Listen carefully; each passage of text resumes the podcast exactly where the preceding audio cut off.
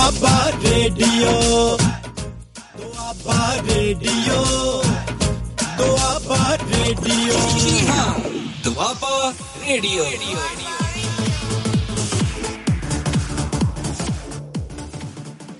Doaba radio ਦੇ ਸਾਰੇ ਮਨਮੱਤੇ ਸਰੋਤਿਆਂ ਨੂੰ ਸਤਿ ਸ੍ਰੀ ਅਕਾਲ, ਆਦਾਬ, ਨਮਸਕਾਰ ਦੋਸਤੋ।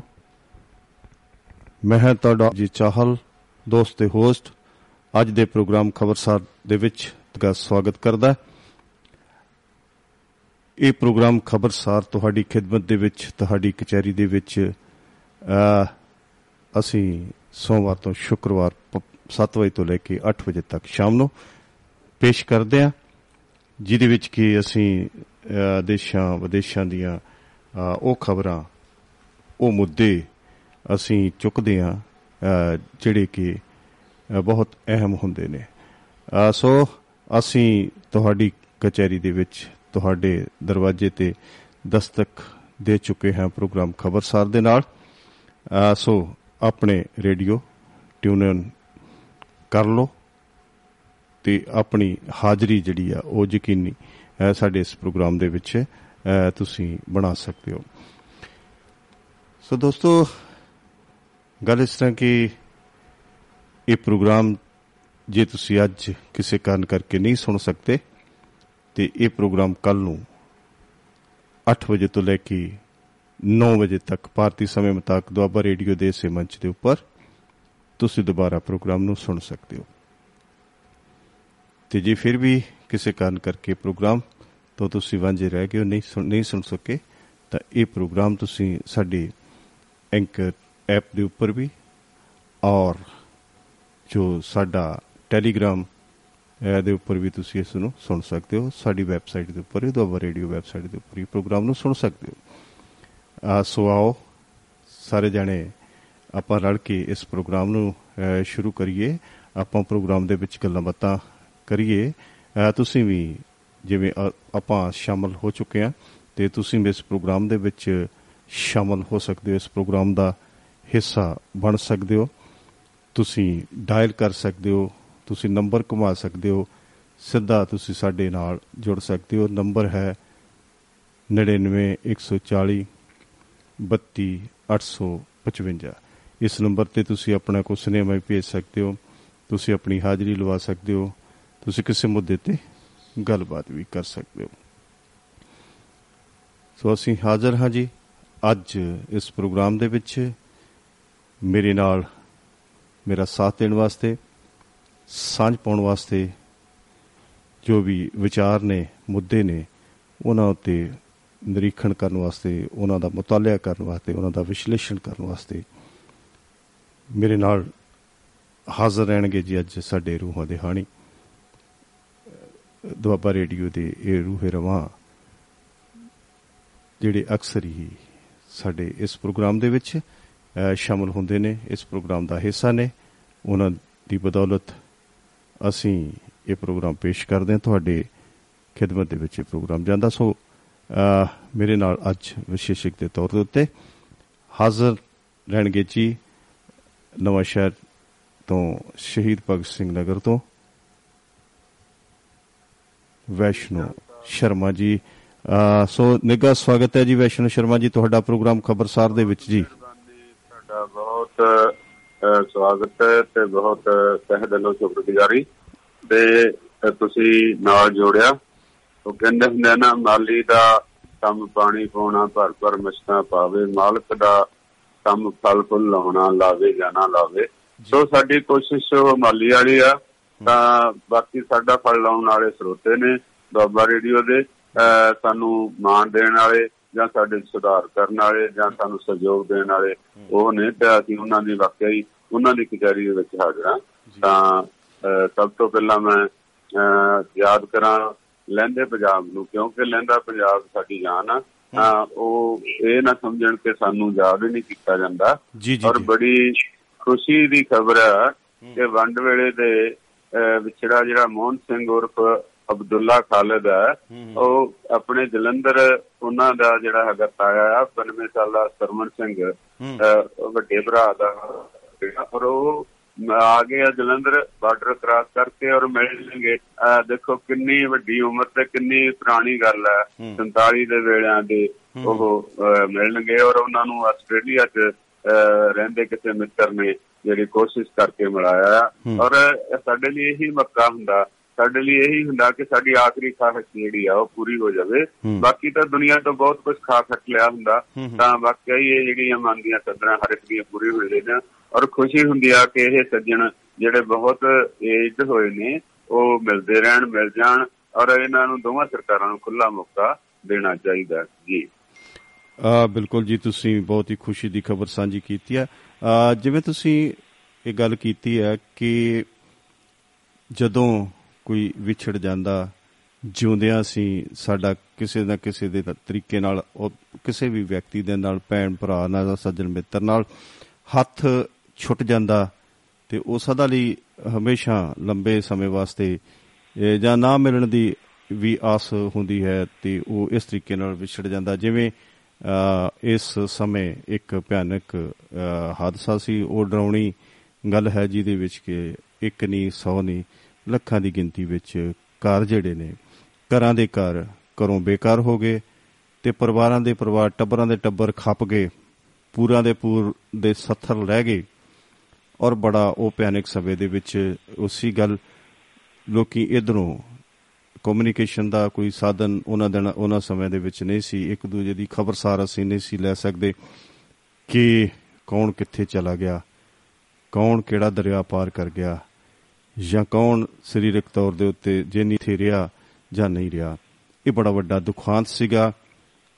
ਤੇ ਚਲੋ ਸਰਕਾਰਾਂ ਨੇ ਕੋਸ਼ਿਸ਼ਾਂ ਕੀਤੀਆਂ ਇੱਕ ਦੂਜੇ ਨੂੰ ਉਧਰ ਉਧਰ ਲੱਭਣ ਦੇ, ਪਰ ਜੋ ਹੀਲੇ ਹੋਣੇ ਚਾਹੀਦੇ ਸੀਗੇ, ਉਹ ਹੀਲੇ ਨਹੀਂ ਵਰਤੇ ਗਏ।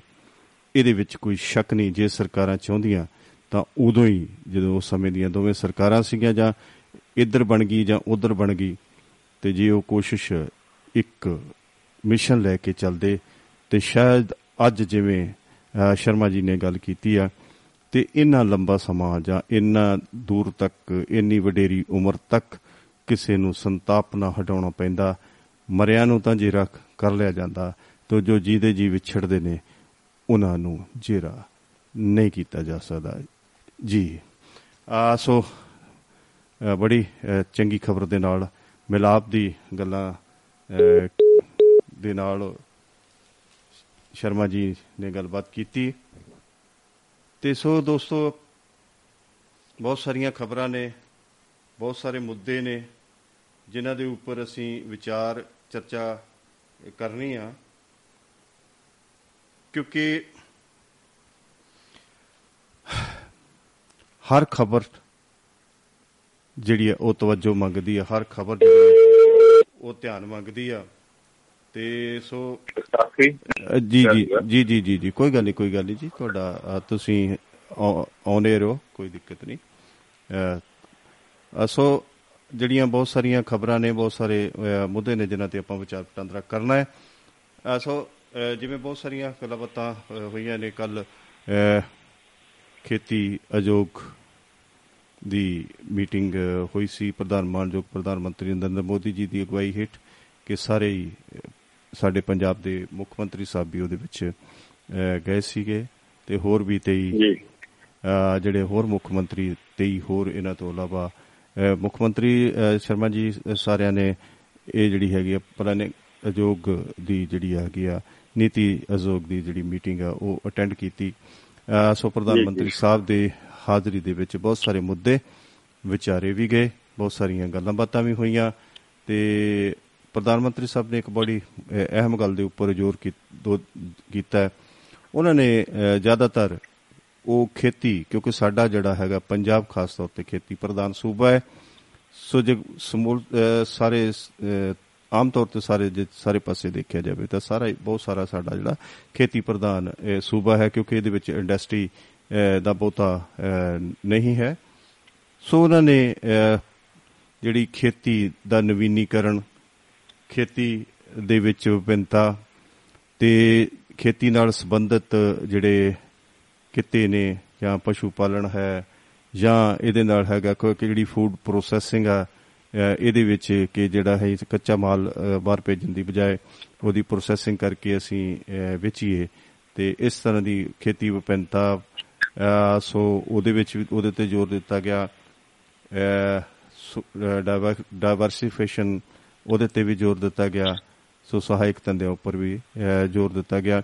ਤੇ ਉਹਦੇ ਵਿੱਚ ਕੀ ਹੈ ਕਿ ਸਾਡੇ ਮਾਣਯੋਗ ਮੁੱਖ ਮੰਤਰੀ ਸਾਹਿਬ ਨੇ ਜੀ ਉੱਥੇ ਵੀ ਸਾਡੀ ਜਿਹੜੀ ਨਿਗਰ ਰਹੀ ਕਿਸਾਨੀ ਆ ਐਮਐਸਪੀ ਦਾ ਮੁੱਦਾ ਵੀ ਜਿਹੜਾ ਹੈਗਾ ਉਹ ਉਹਨਾਂ ਨੇ ਚੁੱਕਿਆ। ਤੇ ਤਾਂ ਕਿ ਜਿਹੜੀ ਹੈਗੀ ਮਿਨੀਮਮ ਸਪੋਰਟ ਪ੍ਰਾਈਸ ਘੱਟੋ ਘੱਟ ਸਮਰਥਨ ਮੁੱਲ ਜਿਹੜਾ ਹੈਗਾ ਪੰਜਾਬ ਦੇ ਕਿਸਾਨ ਜਿਹਦੀ ਲੜਾਈ ਕਰ ਰਹੇ ਨੇ ਉਹਦੇ ਉੱਪਰ ਵੀ ਉਹਨਾਂ ਨੇ ਗੱਲਬਾਤ ਕੀਤੀ ਆ। ਤੇ ਸੋ ਹੋਰ ਸਭ ਬਹੁਤ ਸਾਰੇ ਮੁੱਦੇ ਵੀ ਨੇ ਉਹਨਾਂ ਦੇ ਵੀ ਉੱਪਰ ਤੁਸੀਂ ਚਰਚਾ ਅਹ, ਕਰੋਗੇ ਜੀ। ਜੀ। ਹਾਂਜੀ ਜੀ ਅਹ ਜਿਹੜੀ ਹੈਗੀ ਆ ਘੱਟ ਤੋਂ ਘੱਟ ਕੀਮਤ ਹੈ ਸਰਕਾਰ ਵੱਲੋਂ ਜਿਹੜੀ ਉਹ ਦਿੱਤੀ ਜਾਂਦੀ ਆ ਤਾਂ ਉਸ ਰੇਟ ਦੇ ਉੱਤੇ ਉਹਨਾਂ ਨੂੰ ਖੜੇ ਰਹਿਣਾ ਜ਼ਰੂਰੀ ਆ।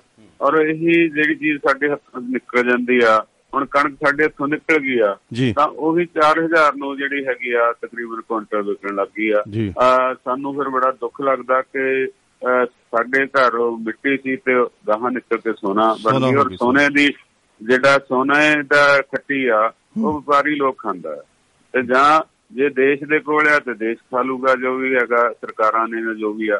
ਪਰ ਬੜੀ ਹੈਰਾਨੀ ਵੀ ਹੁੰਦੀ ਆ ਵੀ ਸਰਕਾਰਾਂ ਦੇ ਹੱਥ ਤੱਕ ਪਹੁੰਚਣ ਨਹੀਂ ਦਿੰਦੇ ਸਾਡੇ ਜਿੰਨੀਆਂ ਇਹ ਪਨਗਰੇ ਨੇ ਹੋਰ ਇੰਸਪੈਕਟਰ ਆ ਉਹ ਉੱਥੇ ਵੀ ਕਾਲਾ ਮਾਲਾ ਕਰਕੇ ਤਾਂ ਮੇਰਾ ਖਿਆਲ ਆ ਖਾ ਵੀ ਜਾਂਦੇ ਸਰਕਾਰ ਨੂੰ ਵੀ ਚੂਨਾ ਲਾ ਜਾਂਦੇ ਆ। ਔਰ ਸਾਡੇ ਲਈ ਇਹ ਮੁਸੀਬਤ ਹੈ ਕਿ ਸਾਡੇ ਕੋਲ ਇਹ ਭੰਡਾਰ ਸਾਂਭ ਵੀ ਨਹੀਂ ਹੁੰਦੇ ਮਜਬੂਰੀ ਆ। ਕਿਸਾਨ ਦੀ।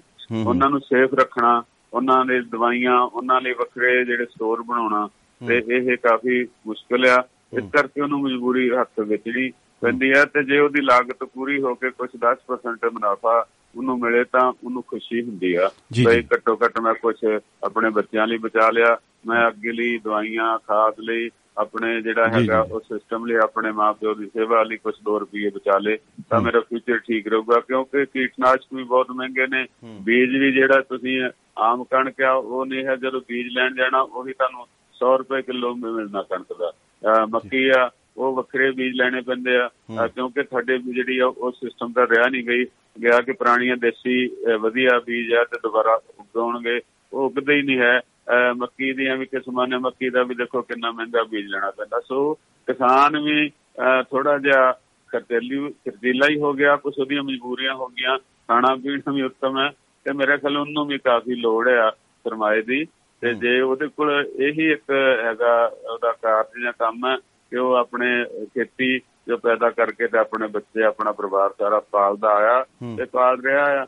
ਤੇ ਜੇ ਉਹਨਾਂ ਨੂੰ ਠੀਕ ਕੀਮਤ ਮਿਲੇ ਤਾਂ ਮੇਰਾ ਖਿਆਲ ਆ ਬਹੁਤ ਸੰਪਤੀ ਜਿਹੜੀ ਕਿਸਾਨਾਂ ਦੀ ਹੈ ਜੇ ਕਿਸਾਨ ਖੁਸ਼ ਆ ਤਾਂ ਬਾਕੀ ਲੋਕ ਵੀ ਖੁਸ਼ ਹੋਣਗੇ। ਜੀ ਭਾਜੀ ਬਿਲਕੁਲ ਜੀ ਤੁਸੀਂ ਬਿਲਕੁਲ ਬੜੀ ਬਹੁਤ ਹੀ ਵਧੀਆ ਗੱਲ ਕੀਤੀ ਹੈ ਕਿਉਂਕਿ ਸਾਡਾ 80% ਲੋਕ ਜਿਹੜੇ ਨੇ ਉਹ ਕਿਸਾਨੀ ਤੇ ਉੱਪਰ ਨਿਰਭਰ ਨੇ। ਸੋ ਕਿਸਾਨ ਖੁਸ਼ਹਾ- ਖੁਸ਼ਹਾਲ ਹੈ ਤਾਂ ਸਾਡਾ ਦੇਸ਼ ਖੁਸ਼ਹਾਲ ਹੈ।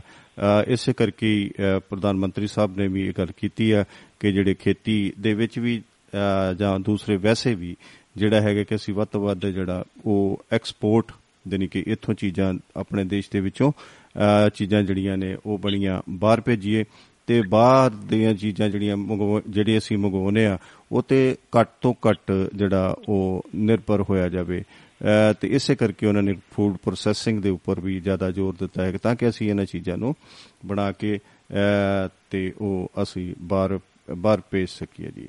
ਅਹ, ਸੋ ਬੜੀ ਚੰਗੀ ਅਹ, ਗੱਲ ਹੈ ਬੜੇ ਅੱਛੇ ਅਹ, ਮਾਹੌਲ ਦੇ ਵਿੱਚ ਗੱਲਬਾਤ ਹੋਈ। ਅਹ, ਤੇ ਬਾਕੀ ਸਾਰੇ ਜਿਵੇਂ ਮੁੱਖ ਮੰਤਰੀ ਸਾਹਿਬ ਅਹ, ਪਹੁੰਚੇ ਨੇ ਤੇ ਨਿਤਿਸ਼ ਕੁਮਾਰ ਜੀ ਜਿਹੜੇ ਹੈਗੇ ਉਹ ਇਸ ਨੀਤੀ ਆਯੋਗ ਦੀ ਜਿਹੜੀ ਮੀਟਿੰਗ ਹੋਈ ਆ ਉਹਦੇ ਵਿੱਚ ਉਹ- ਉਹਨਾਂ ਦੀ ਸ਼ਮੂਲੀਅਤ ਅਹ, ਨਹੀਂ ਸੀ ਉਹ ਨਹੀਂ ਪਹੁੰਚ ਸਕੇ ਤੇ ਉਹਨਾਂ ਉੱਪਰ ਜੇ ਪੱਤਰਕਾਰਾਂ ਨੇ ਕੋਈ ਗੱਲਬਾਤ ਕਰਦਿਆਂ ਕਿਹਾ ਕਿਉਂਕਿ ਉਹ ਆਪਣੇ ਇਹਦੇ ਵਿੱਚ ਕੀ ਆਪਣੀ ਸਰਕਾਰ ਦੇ ਵਿੱਚ ਭਾਰਤੀ ਜਨਤਾ ਪਾਰਟੀ ਨਾਲ ਉਹਦੀ ਅਹ, ਭਾਈਵਾਲੀ ਆ ਸਰਕਾਰ ਦੇ ਵਿੱਚ ਤੇ ਸੋ ਉਹ। ਨਹੀਂ ਪਹੁੰਚੇ ਤੇ ਉਹਨਾਂ ਨੇ ਇਹ ਕਿਹਾ ਕਿ ਨਹੀਂ ਐਸੀ ਗੱਲ ਕੋਈ ਨਹੀਂ ਗੀ ਸਾਡੀ ਜਿਹੜੀ ਹੈਗੀ ਆ ਉਹ ਸਰਕਾਰ ਦੇ ਵਿੱਚ ਜੇ ਭਾਈਵਾਲੀ ਸਾਡਾ ਸਾਡਾ ਸਭ ਕੁਝ ਅੱਛਾ ਹੀ ਚੱਲ ਰਿਹਾ ਪਰ ਫਿਰ ਵੀ ਇਸ ਨੂੰ ਕਿਵੇਂ ਦੇਖਿਆ ਜਾ ਸਕਦਾ ਜੀ ਉਹਨਾਂ ਦੀ ਗੈਰ ਹਾਜ਼ਰੀ ਕਿਉਂਕਿ ਬਿਹਾਰ ਦੇ ਵਿੱਚ ਚੋਣਾਂ ਵੀ ਛੇਤੀ ਆਉਣ ਵਾਲੀਆਂ ਨੇ ਹਾਂਜੀ ਕਿਵੇਂ ਦੇਖਿਆ ਜਾ ਸਕਦਾ ਗਿਆਲ ਸਾਹਿਬ ਇਦਾਂ ਹੀ ਹੁੰਦਾ ਨਾ ਕਈ ਵਾਰੀ ਵਿਆਹਾਂ 'ਚ ਜਾਂਦੇ ਆ ਜਿਉਂ ਤਾਂ ਆਇਆ ਹੁੰਦਾ ਤੇ ਅਸੀਂ ਖੁਸ਼ੀ ਖੁਸ਼ੀ ਜਾਂਦੇ ਆ। ਤੇ ਤਾੜੀਆਂ ਵੀ ਆਉਂਦੇ ਆ ਤੇ ਖੁੱਲ ਕੇ ਹੱਸਦੇ ਵੀ ਆ ਤੇ। ਕਦੇ ਕਦੇ ਇਦਾਂ ਆ ਵੀ ਸਿਰਫ ਅਸੀਂ ਹਾਜ਼ਰੀ ਦਿੰਨੇ ਆ ਤੇ ਕਦੇ ਕਦੇ ਅਸੀਂ ਹਾਜ਼ਰ ਹੋਣ ਤੋਂ ਵੀ ਗਰੇਜ ਕਰ ਦਿੰਨੇ ਆ, ਬਹਾਨਾ ਲਾ ਦਿੰਨੇ ਆ ਸਾਡੇ ਮੂਡ ਦੇ ਵਿੱਚ ਕੋਈ ਨਾ ਕੋਈ ਜ਼ਰੂਰ ਕਮੀ ਹੁੰਦੀ ਹੋਊਗੀ। ਨਤੀਸ਼ ਕੁਮਾਰ ਵੀ ਕੋਈ ਬਾਅਦ ਚ ਬਹਾਨਾ ਲਾ ਦੇਣਗੇ ਸਿਹਤ ਨਹੀਂ ਠੀਕ ਜਾਂ ਕਿਵੇਂ ਆ? ਹਾਂਜੀ ਕੋਵਿਡ ਕੋਵਿਡ ਦਾ ਬਹਾਨਾ ਲਾ ਰਹੇ ਜੀ। ਪਰ ਉਹ ਉਹ ਪੋਜ਼ਿਟਿਵ ਸੀਗੇ ਉਹ ਬੜੀ ਦੇਰ ਪਹਿਲਾਂ ਦੀ ਗੱਲ ਹੈਗੀ ਆ। ਹਾਂਜੀ ਹਾਂ ਤੇ ਬਿਲਕੁਲ ਇਦਾਂ ਦੀ ਗੱਲ ਉਹ ਨਹੀਂ ਤਾਂ ਬੰਦਾ ਵਲ ਭੰਨ ਕੇ ਵੀ ਨਾ ਵੇਲੇ ਕੋਲੇ ਜਿੱਦਾਂ ਵੀ ਆ ਥੋੜਾ ਸਿਰ ਵੀ ਆਵੇ ਤਾਂ ਆ ਜਾਂਦਾ ਆ। ਤੇ ਜਿਹੜੀ ਇਹ ਸੁਨੇਹਾ ਹੀ ਭੇਜਣਾ ਆ ਅੱਜ ਕੱਲ ਮਾਧਿਅਮ ਬਹੁਤ ਆ ਮੀਡੀਆ ਰਾਹੀਂ ਭੇਜ ਦੇਣਾ ਜਾਂ ਕਿੱਦਾਂ। ਮੇਰਾ ਖਿਆਲ ਹੋ ਸਕਦਾ ਅੰਦਰ ਤੌਰ ਤੇ ਪੂਰੇ ਹੋ ਖੁਸ਼ ਨਾ ਹੋਣ ਜਾਂ ਉਹਨਾਂ ਦੀ ਸਹਿਮਤੀ ਚ ਥੋੜੀ ਉਹ ਹੋਵੇ ਕੀ ਕਹਿੰਦੇ ਰੋਸਾ ਹੋ। ਜੀ। ਆ ਬਿਲਕੁਲ ਜੀ। ਇਵੇਂ ਹੀ ਮਮਤਾ ਬੈਨਰਜੀ ਮੀਟਿੰਗ ਉਹਨਾਂ ਨੇ ਵੀ ਅਟੈਂਡ ਕੀਤੀ। ਜੋ ਪੱਛਮੀ ਬੰਗਾਲ ਦੇ ਬਹੁਤ ਹੀ ਤੇਜ਼ ਤਰਾਰ ਅ, ਮੁੱਖ ਮੰਤਰੀ ਨੇ ਬੜੀ ਸਾਦਗੀ ਦਾ ਮੁਜੱਸਮਾ ਹੈ। ਉਹ ਹਮੇਸ਼ਾ ਅ, ਕਹਿੰਦੇ ਹੁੰਦੇ ਸਾਦਾ ਰਹਿੰਦੇ ਨੇ ਤੇ ਉਹ ਵਧੀਆ ਉੱਚਾ ਤੇ ਸੋਚਾ ਜਿਹੜਾ ਦੇਸ਼ ਪ੍ਰਤੀ ਉਹ ਬੜੇ ਵਫਾਦਾਰ ਨੇ ਦੇਸ਼ ਪ੍ਰਤੀ ਉਹ ਬਹੁਤ ਵਧੀਆ ਅ, ਉਹਨਾਂ ਦੀ ਸੋਚ ਆ। ਤੇ ਉਹਨਾਂ ਨੇ ਵੀ ਕਿਤੇ ਅ, ਇਵੇਂ ਅ, ਕਿਹਾ ਹੈ ਕਿ ਖੇਤ ਜਿਹੜੇ ਸਟੇਟਸ ਨੇ ਅ, ਉਹਨਾਂ ਦੀ ਸਪੋਰਟ ਕਰਦਿਆਂ ਹੋਇਆ ਜਾਂ ਉਹਨਾਂ ਦੇ ਪੱਖ ਵਿੱਚ ਉਹਨਾਂ ਨੇ ਇਹ ਗੱਲ ਕਹੀ ਹੈ ਕਿ ਕੇਂਦਰ ਐਵੇਂ ਹੀ ਜ਼ਬਰਦਸਤੀ ਜਿਹੜੀਆਂ ਨੀਤੀਆਂ ਨੇ ਉਹ ਸਾਡੇ ਉੱਤੇ ਅ, ਨਾ ਠੋਸੇ ਅ, ਕਿਉਂਕਿ ਅਸੀਂ ਜਿਹੜਾ ਸਟੇਟ ਹੈ ਉਹ ਬਿਨਾਂ ਸੋਚੇ ਸਮਝੇ ਜੋ ਵੀ ਪ੍ਰਾਂਤ ਹੈ ਉਹ ਮੁੱਖ ਮੰਤਰੀ ਉੱਥੋਂ ਦੇ ਅਹ, ਬਿਨਾਂ ਸੋਚੇ ਸਮਝੇ ਜ਼ਬਰਦਸਤੀ ਜੇ ਕੋਈ ਕੇਂਦਰ ਸਰਕਾਰ ਠੋਸਦਾ ਹੈ ਤੇ ਉਹ ਪ੍ਰਵਾਨ ਅਹ, ਨਹੀਂ ਕਰਨਗੇ। ਅਹ, ਸੋ ਹਮੇਸ਼ਾ ਉਹ ਅਹ, ਅੱਛੀ ਅਹ, ਵਧੀਆ ਤਰੀਕੇ ਨਾਲ ਇਸ ਤਰ੍ਹਾਂ ਉਹ ਪੇਸ਼ ਹੁੰਦੇ ਨੇ। ਉਹ ਦੇਸ਼ਾਂ ਦੇਸ਼ਾਂ ਦੀ ਸਟੇਟ ਦੀ ਔਰ ਦੇਸ਼ ਦੀ ਬਿਹਤਰੀ ਵਾਸਤੇ ਹਮੇਸ਼ਾ ਅਹ, ਸੋਚਦੇ ਨੇ। ਅਹ, ਸੋ ਅਹ, ਇਵੇਂ ਹੀ ਗੁਜਰਾਤ ਦੇ ਵਿੱਚ ਵੀ ਛੇਤੀ ਤੋਂ ਛੇਤੀ ਜਿਹੜੀਆਂ ਚੋਣਾਂ ਆ ਰਹੀਆਂ ਨੇ ਉਹਦੇ ਵਿੱਚ ਇਹ ਕਿ ਆਮ ਆਦਮੀ ਪਾਰਟੀ ਨੇ ਜਿਵੇਂ ਪੰਜਾਬ ਦੇ ਵਿੱਚ ਦਸਤਕ ਦਿੱਤੀ ਸੀ ਇਵੇਂ ਹੀ ਗੁਜਰਾਤ ਦੇ ਵਿੱਚ ਤੇ ਜੋ ਸਾਡਾ ਗੁਆਂਢੀ ਸੂਬਾ ਹਿਮਾਚਲ ਹੈ ਇਹਦੇ ਵਿੱਚ ਵੀ ਦਸਤਕ ਉਹਨਾਂ। ਨੇ ਦਿੱਤੀ ਹੈ ਸੋ ਬਹੁਤ ਹੀ ਤੜੱਲੇਦਾਰ ਬਹੁਤ ਹੀ ਤੇਜ਼ ਤਰਾਰ ਬੜੇ ਜੋਸ਼ੋ ਖਰੋਸ਼ ਦੇ ਨਾਲ ਉੱਥੋਂ ਦੀ ਸਰਕਾਰ ਦੇ ਖਿਲਾਫ ਜਿਹੜੀ ਸਾਡੀ ਕੇਜਰੀਵਾਲ ਸਾਹਿਬ ਨੇ ਜਾਂ ਆਮ ਆਦਮੀ ਪਾਰਟੀ ਆ ਉਹ ਉੱਥੋਂ ਦੀਆਂ ਜਿਹੜੀਆਂ ਬੇਨਿਜ਼ਮੀਆਂ ਨੇ ਜਾਂ ਉੱਥੋਂ ਦੇ ਕਪੜੇ ਨੇ ਜਾਂ ਉੱਥੋਂ ਦੀਆਂ ਗੱਲਾਂ ਨੇ ਉੱਥੋਂ ਦੀਆਂ ਜਿਵੇਂ ਕਿ ਸ਼ਰਾਬਬੰਦੀ ਹੈ ਲੇਕਿਨ ਫਿਰ ਵੀ ਇੱਥੇ ਸ਼ਰਾਬ ਮਾਫੀਆ ਹੈ ਉਹ ਬੜੇ ਸਿੱਧੇ ਹੱਥੀਂ ਉਹਨਾਂ ਨੂੰ ਲੈ ਰਹੇ ਨੇ ਤੇ ਆਪਣੀ ਦਸਤਕ ਵੀ ਉਹਨਾਂ ਨੇ ਦੇ ਦਿੱਤੀ ਆਪਣੇ 10 ਉਮੀਦਵਾਰ ਵੀ ਖੜੇ ਕਰ ਦਿੱਤੇ ਆ। ਸੋ ਤੁਸੀਂ ਕਿਵੇਂ ਦੇਖਦੇ ਹੋ ਇਹਨੂੰ ਜੀ ਜੀ ਸ਼ਰਾਬਬੰਦੀ ਦਾ ਗੁਜਰਾਤ ਦੇ ਵਿੱਚ ਵੀ ਦੇਖ ਲਓ ਪਿੱਛੇ ਫਿਰ ਉਹ ਕਿਉਂਕਿ ਬੰਦੇ ਦੀ ਫਿਤਰਤ ਹੈ ਕਿ ਉਹ ਸਿੱਧਾ ਬੈਠ ਹੀ ਨਹੀਂ ਸਕਦਾ। ਉਹਦੇ ਮਨ 'ਚ ਕੁਝ ਖਾਣ ਦਾ ਕੁਝ ਵੱਖਰਾ ਸਵਾਦ ਲੈਣ ਦਾ ਜਾਂ ਵੱਖਰੇ ਬੰਨੇ ਜਾਣ ਦਾ ਜਿਹੜਾ ਨਜ਼ਰੀਆ ਆ। ਔਰ ਉਸੇ ਨਜ਼ਰੀਏ ਤੋਂ ਇਹ ਬੰਦੀ ਤਾਂ ਹੋ ਜਾਂਦੀ ਆ ਪਰ ਉਹ ਉੱਪਰੋਂ ਬੰਦੀ ਹੁੰਦੀ ਆ ਥੱਲਿਓਂ ਬੰਦੀ ਤਾਂ ਹੋ ਜਾਂਦੀ ਪਰ ਬੰਦੀ ਤਾਂ ਹੋ ਜਾਂਦੀ ਪਰ ਬੰਦ ਨਹੀਂ ਹੁੰਦੇ ਲੋਕ ਬੰਦ ਨਹੀਂ ਹੁੰਦੇ ਜੀ ਉਹ ਥੱਲੇ ਕਿਉਂਕਿ ਸਰਕਾਰਾਂ ਚਾਹੁੰਦੀਆਂ ਹੀ ਨਹੀਂ। ਸਮਗਲਿੰਗ ਵੀ ਜੀ। ਜੀ ਸਮਗਲਿੰਗ ਵੀ ਹੁੰਦੀ ਆ ਔਰ ਧਨਾੜ ਹੁੰਦੇ ਆ ਲੋਕ ਬੜਾ ਪੈਸਾ ਕਮਾਉਂਦੇ ਆ ਚਾਹੇ ਆ ਸਾਡਾ ਚਿੱਟਾ ਆਉਂਦਾ ਹੋਵੇ ਚਾਹੇ ਕੁਛ ਆਉਂਦਾ ਹੋਵੇ ਤਾਂ ਉਹਨਾਂ ਲਈ ਤਾਂ ਦਾਰੂ ਹੀ ਚਿੱਟਾ ਹੈ ਔਰ ਫਿਰ ਲੋਕਲ ਲੈਵਲ ਤੇ ਹਲਕੀਆਂ ਜਾਂ ਕਿਵੇਂ ਆ ਕੀ ਕਹਿੰਦੇ ਆ ਡਰਦਿਆਂ ਕੰਮ ਮਾੜੇ ਗ੍ਰੇਡ ਦੀਆਂ ਜਿਹੜੀਆਂ ਚੀਜ਼ਾਂ ਤਿਆਰ ਹੁੰਦੀਆਂ ਤਾਂ ਉਹਦੇ ਵਿੱਚ ਹਰ ਬੰਦਾ ਜਿਹੜਾ ਨਾ ਕੋਈ ਮਹਿੰਗੀ ਚੀਜ਼ ਨਹੀਂ ਲੈ ਸਕਦਾ ਹਮੇਸ਼ਾ ਗਰੀਬ ਸਸਤੀ ਨੂੰ ਪੈਂਦਾ ਔਰ ਉਹਦੇ ਵਿੱਚ ਹੀ ਮਿਲਾਵਟ ਜਾਂ ਕੋਈ ਜ਼ਿਆਦਾ ਕੈਮੀਕਲ ਤੇਜ਼ ਪਾ ਦਿੱਤਾ ਜਾਂਦਾ ਜਿਹਦੇ ਕਰਕੇ ਮੌਤਾਂ ਹੁੰਦੀਆਂ ਅੱਖਾਂ ਦੀ ਰੋਸ਼ਨੀ ਚਲੇ ਜਾਂਦੀ ਆ। ਸਾਡੇ ਵੀ ਅੱਜ ਤੋਂ ਸਾਲ ਡੇਢ ਸਾਲ ਪਹਿਲਾਂ ਦੇਖੋ ਕਿੰਨਾ ਵੱਡਾ ਕਾਂਡ ਹੋਇਆ ਸੀਗਾ। ਜਦੋਂ ਇੱਧਰ ਤਰਨ ਤਾਰਨ ਨਾਲ ਕਿੰਨੇ ਮਰੇ ਸੀ ਪਰ ਲੋਕ ਬਹੁਤ ਜਲਦੀ ਭੁੱਲ ਜਾਂਦੇ ਆ। ਸਾਰਾ ਕੁਝ ਸਰਕਾਰਾਂ ਨੂੰ ਇਹਨਾਂ। ਨੂੰ ਉਹ ਡਮਰੂ ਵਜਾ ਕੇ ਚੁੱਪ ਕਰਾਉਣਾ ਆਉਂਦਾ ਆ। ਤੇ ਉਹੀ ਚਾਰ ਦਿਨ ਬਹੁਤ ਲਲਾ ਲਲਾ ਹੁੰਦੀ ਆ ਹਲਾ ਹਲਾ ਹੁੰਦੀ ਆ। ਪਰ ਮੁੜ ਕੇ ਪਤਾ ਨਹੀਂ ਰੱਬ ਜਾਣੇ ਕੀ ਸਮਝੌਤੇ ਹੋ ਜਾਂਦੇ ਕੀ ਸਿਸਟਮ ਹੈ ਇਹ ਜਿਹੜੀ ਆ ਉਹ ਬੰਦੀ ਦਾ ਫਿਰ ਫਾਇਦਾ ਕੁਝ ਨਹੀਂ ਜੇ ਚੀਜ਼ ਉਹ ਮੁੜ ਕੇ ਮਿਲਦੀ ਹੈ ਜਦੋਂ ਇਨਸਾਨ ਦੇ ਮਨ ਜਿਹੜਾ ਆ ਉਹ ਕਾਬੂ 'ਚ ਨਹੀਂ ਹੈਗਾ ਉਹ ਨਹੀਂ ਟਿਕ ਸਕਦਾ। ਕਿ ਚੰਚਲ ਆ ਕੁਝ ਜਣੇ ਸਾਊ ਹੁੰਦੇ ਆ ਕੁਝ ਬਦਮਾਸ਼ ਹੁੰਦੇ ਆ ਕੁਝ ਚੋਰ ਹੁੰਦੇ ਆ। ਕੁਝ ਕਿਸੇ ਨੂੰ ਤੰਗ ਕਰਨ ਵਾਲੇ ਹੁੰਦੇ ਆ। ਇਹ ਵੱਖੋ ਵੱਖਰੇ ਸੁਭਾਅ ਨੇ ਸਾਡੇ। ਤਾਂ ਮੇਰਾ ਖਿਆਲ ਹੈ ਜ਼ਰੂਰ ਕੁਝ ਉਹਨਾਂ ਦੇ ਜਿਹੜੇ ਆ ਏਰੀਆ 'ਚ ਜਿਹੜੀ ਆ ਦੂਰ ਦੂਰ ਹੋ ਜਾਵੇ ਉਹਨਾਂ ਨੂੰ ਲੈਣ ਦੀ ਖੁੱਲ ਹੋਵੇ ਕੋਈ ਲਿਮਟ ਦੇ ਨਾਲ ਤਾਂ ਮੇਰਾ ਖਿਆਲ ਹੈ ਇਹ ਚੀਜ਼ਾਂ ਤੋਂ ਵੀ ਬਚਿਆ ਜਾ ਸਕਦਾ ਹੈ ਇਹ ਨਹੀਂ ਕਹਿੰਦੇ ਕਿ ਧੜਾ ਧੜ ਤੁਸੀਂ ਜਿੰਨੇ ਐਸਟੀਡੀਆਂ ਉਹਦੇ ਵਾਂਗੂ ਠੇਕੇ ਖੋਲ ਦਿਓ ਬਸ ਤੁਸੀਂ ਦੂਰ ਦੂਰ ਖੋਲ ਦਿਓ। ਤੇ ਉਹਦੇ ਨਾਲ ਘੱਟੋ ਘੱਟ ਜਿਨ੍ਹਾਂ ਨੇ ਨਹੀਂ ਹਟਣਾ ਉਹ ਘੱਟੋ ਘੱਟ ਆਪਣਾ ਜਿਹੜਾ ਝੱਤ ਪੂਰਾ ਕਰ ਸਕਦੇ ਆ। ਤੇ ਬਾਕੀ ਕੋਈ ਵੀ ਔਰਤ ਕੋਈ ਪਰਿਵਾਰ ਦਾ ਮੈਂਬਰ ਨਹੀਂ ਚਾਹੁੰਦਾ ਕਿ ਮੇਰਾ ਘਰ ਵਾਲਾ ਜਾਂ ਮੇਰਾ ਬੱਚਾ ਇਸ ਬੰਨੇ ਲੱਗੇ। ਜਦੋਂ ਅਸੀਂ ਖੁੱਲਾ ਕਮਾਉਂਦੇ ਆ ਸਾਡੇ ਕੋਲ ਪੈਸੇ ਹੁੰਦੇ ਆ ਤੇ ਸਾਡੇ ਕੋਲ ਸਾਡੇ ਦੋਸਤਾਂ ਦੀ ਬੈਠਕ ਦੇ ਵਿੱਚ ਕੋਈ ਨਾ ਕੋਈ ਇਦਾਂ ਦਾ ਗੱਲ ਕਰਦਾ ਫਿਰ ਉਹ ਲਾਲਾਂ ਸੁੱਟਣ ਲੱਗ ਜਾਂਦਾ ਬੰਦਾ। ਜੀ ਜੀ। ਮੇਰਾ ਖਿਆਲ ਉਹਦੀ ਪੂਰਤੀ ਹੋਣੀ ਚਾਹੀਦੀ ਆ। ਪੂਰਨ ਪਾਬੰਦੀ ਜਿਹੜੀ ਆ ਉਹ ਨਹੀਂ ਲਾ ਸਕਦੇ ਆਪਾਂ। ਨਾ ਪਾਪ ਤੇ ਨਾ ਪੁੰਨ ਤੇ। ਨਾ ਕਿਤੇ ਇਮਾਨਦਾਰੀ ਤੇ ਜੀ ਜਿਵੇਂ ਸ਼ਰਮਾ ਜੀ ਆਪਾਂ ਇਹ ਦੇਖਦੇ ਹਾਂ ਕਿ ਅਸੀਂ ਕਿਸੇ ਵੀ ਆਪਣੀ ਜਿਹੜੀ ਪਹਿਲਾਂ ਅਸੀਂ ਫਸਲ ਹੁੰਦੀ ਸੀ ਪਿੰਡਾਂ ਦੇ ਵਿੱਚ ਫਸਲ ਹੁੰਦੀ ਸੀ ਅਸੀਂ ਉਹਨੂੰ ਵਾੜ ਲਾਉਂਦੇ ਸੀ ਵੀ ਤਾਂ ਕਿ ਉਹ ਜਿਹੜੀ ਫਸਲ ਹੈ ਉਹ ਬਚੀ ਰਹੇ ਪਰ ਪਿੱਛੇ ਜੇ ਕਾਫੀ ਲੰਬੇ ਸਮੇਂ ਤੋਂ ਆਪਾਂ ਜਦੋਂ ਆਪਾਂ ਦੇਖਦੇ ਹਾਂ ਤੇ ਜਿਹੜੀ ਸਾਡੀ ਪੁਲਿਸ ਆ ਜਾਂ ਫੋਰਸ ਹੈ ਉਹ ਕਿਤੇ ਨਾ ਕਿਤੇ ਵੀ ਗੈਰ ਕਾਨੂੰਨੀ ਤੇ ਗੈਰ اخਲਾਕੀ ਧੰਦੇ ਜਿਨ੍ਹਾਂ ਨੇ ਕਿ ਉਹਨਾਂ ਨੂੰ ਰੋਕਣਾ ਹੁੰਦਾ ਤੇ ਕਿਤੇ ਨਾ ਕਿਤੇ ਉਹਨਾਂ ਦੀ ਸ਼ਮੂਲੀਅਤ ਹੈ। ਪਿੱਛੇ ਜੇ ਜਿਵੇਂ ਉਹ ਕਣਕ ਦਾ ਇੱਕ ਫਰਾਡ ਆ ਗਿਆ ਪਿੱਛੇ ਜੀ ਇੱਕ ਡੀਐਸਪੀ ਦਾ ਆ ਗਿਆ ਜੀ ਉਹਨਾਂ ਦਾ ਤਤਾਲੜੇਬਾਜੀ ਆ ਗਈ। ਪਿੱਛੇ ਜੇ ਇਹ ਆ ਵੀ ਉਹ ਤਿੰਨ ਚਾਰ ਇੱਕ ਇਨਸਪੈਕਟਰ ਤਿੰਨ ਚਾਰ ਜਣੇ ਹੋਰ ਰਲ ਕੇ ਉਹਨਾਂ ਨੇ। ਉਹ ਕੀਤਾ ਕਈਆਂ ਨੇ ਇਹ ਹੈਗਾ ਕਿ ਉਹ ਕਿਸੇ ਨੂੰ ਡਰੱਗ ਦੇ ਵਿੱਚ ਫਸਾਉਣ ਵਾਸਤੇ ਕਿਸੇ ਨੇ ਛਡਾਉਣ ਵਾਸਤੇ ਕੋਈ ਫਸਾਉਣ ਵਾਸਤੇ ਇਸੇ ਤਰੀਕੇ ਦਾ ਇਹ ਗੋਰਖ ਧੰਦਾ ਜਿਹੜਾ ਚੱਲੀ ਜਾਂਦਾ। ਤੇ ਹੁਣ ਫਿਰ ਇੱਕ ਤਾਜ਼ਾ ਜਿਹੜੀ ਹੈਗੀ ਆ ਮਾਡਰਨ ਜੇਲ੍ਹ ਜਿਹੜੀ ਫਰੀਦਕੋਟ ਦੀ ਇੱਕ ਤਾਜ਼ਾ ਗੱਲਬਾਤ ਆਈ ਹੋਈ ਹੈ ਵੀ ਜਿਹੜੇ ਹੈਗੇ ਕਿ ਚੋਰ ਤੇ ਕੁੱਤੀ ਰਲ ਕੇ ਕਹਿੰਦੇ ਵੀ ਉਹ ਕੰਮ ਕਰਦੇ ਉਹ ਭਲਾ ਕੀ ਕੀ- ਗੱਲਬਾਤ ਚ ਉਹ? ਇਹ ਚਾਲ ਸਾਹਿਬ ਇਹ ਹੁਣ ਦੇਖੋ ਪੁਲਿਸ ਵਾਲੇ ਨਾ ਹੁਣ ਹੋਰ ਧੰਦੇ 'ਚ ਹੋ ਗਏ। ਬਈ ਤੂੰ ਪੈਸੇ ਦੇ ਤੇ ਤੇਰਾ ਕੇਸ ਨਰਮ ਕਰ ਦਿੰਦੇ ਆ। ਭਾਵ ਕੱਲ ਪਰਸੋਂ ਦੀ ਖਬਰ ਸੀਗੀ ਵੀ ਉਹ ਲਾਣ ਸੀ ਕਿਸੇ ਤੋਂ ਫੜੀ ਗਈ ਦਾਰੂ। ਬੜੀ। ਸੀ ਕਹਿੰਦੇ ਤੇ ਉਹਨੂੰ। ਕਹਿੰਦੇ ਵੀ ਤੇਰੀ ਡੋਜ਼ ਘਟਾ ਦਿੰਦਾ ਮੈਂ। ਜੇ 500 ਅਹ, ਲੀਟਰ ਆ ਤੇ ਮੈਂ 150 ਲੀਟਰ ਲਿਖ ਦਿੰਦਾ ਆ। ਵੀ ਸਜ਼ਾ ਨਾ ਹੋਵੇ। ਲੈ ਗਏ। ਉਹਦੇ ਹਿਸਾਬ ਜੀ ਨਾਲ। ਸਜ਼ਾ ਨਾ ਹੋ ਜਾਵੇ।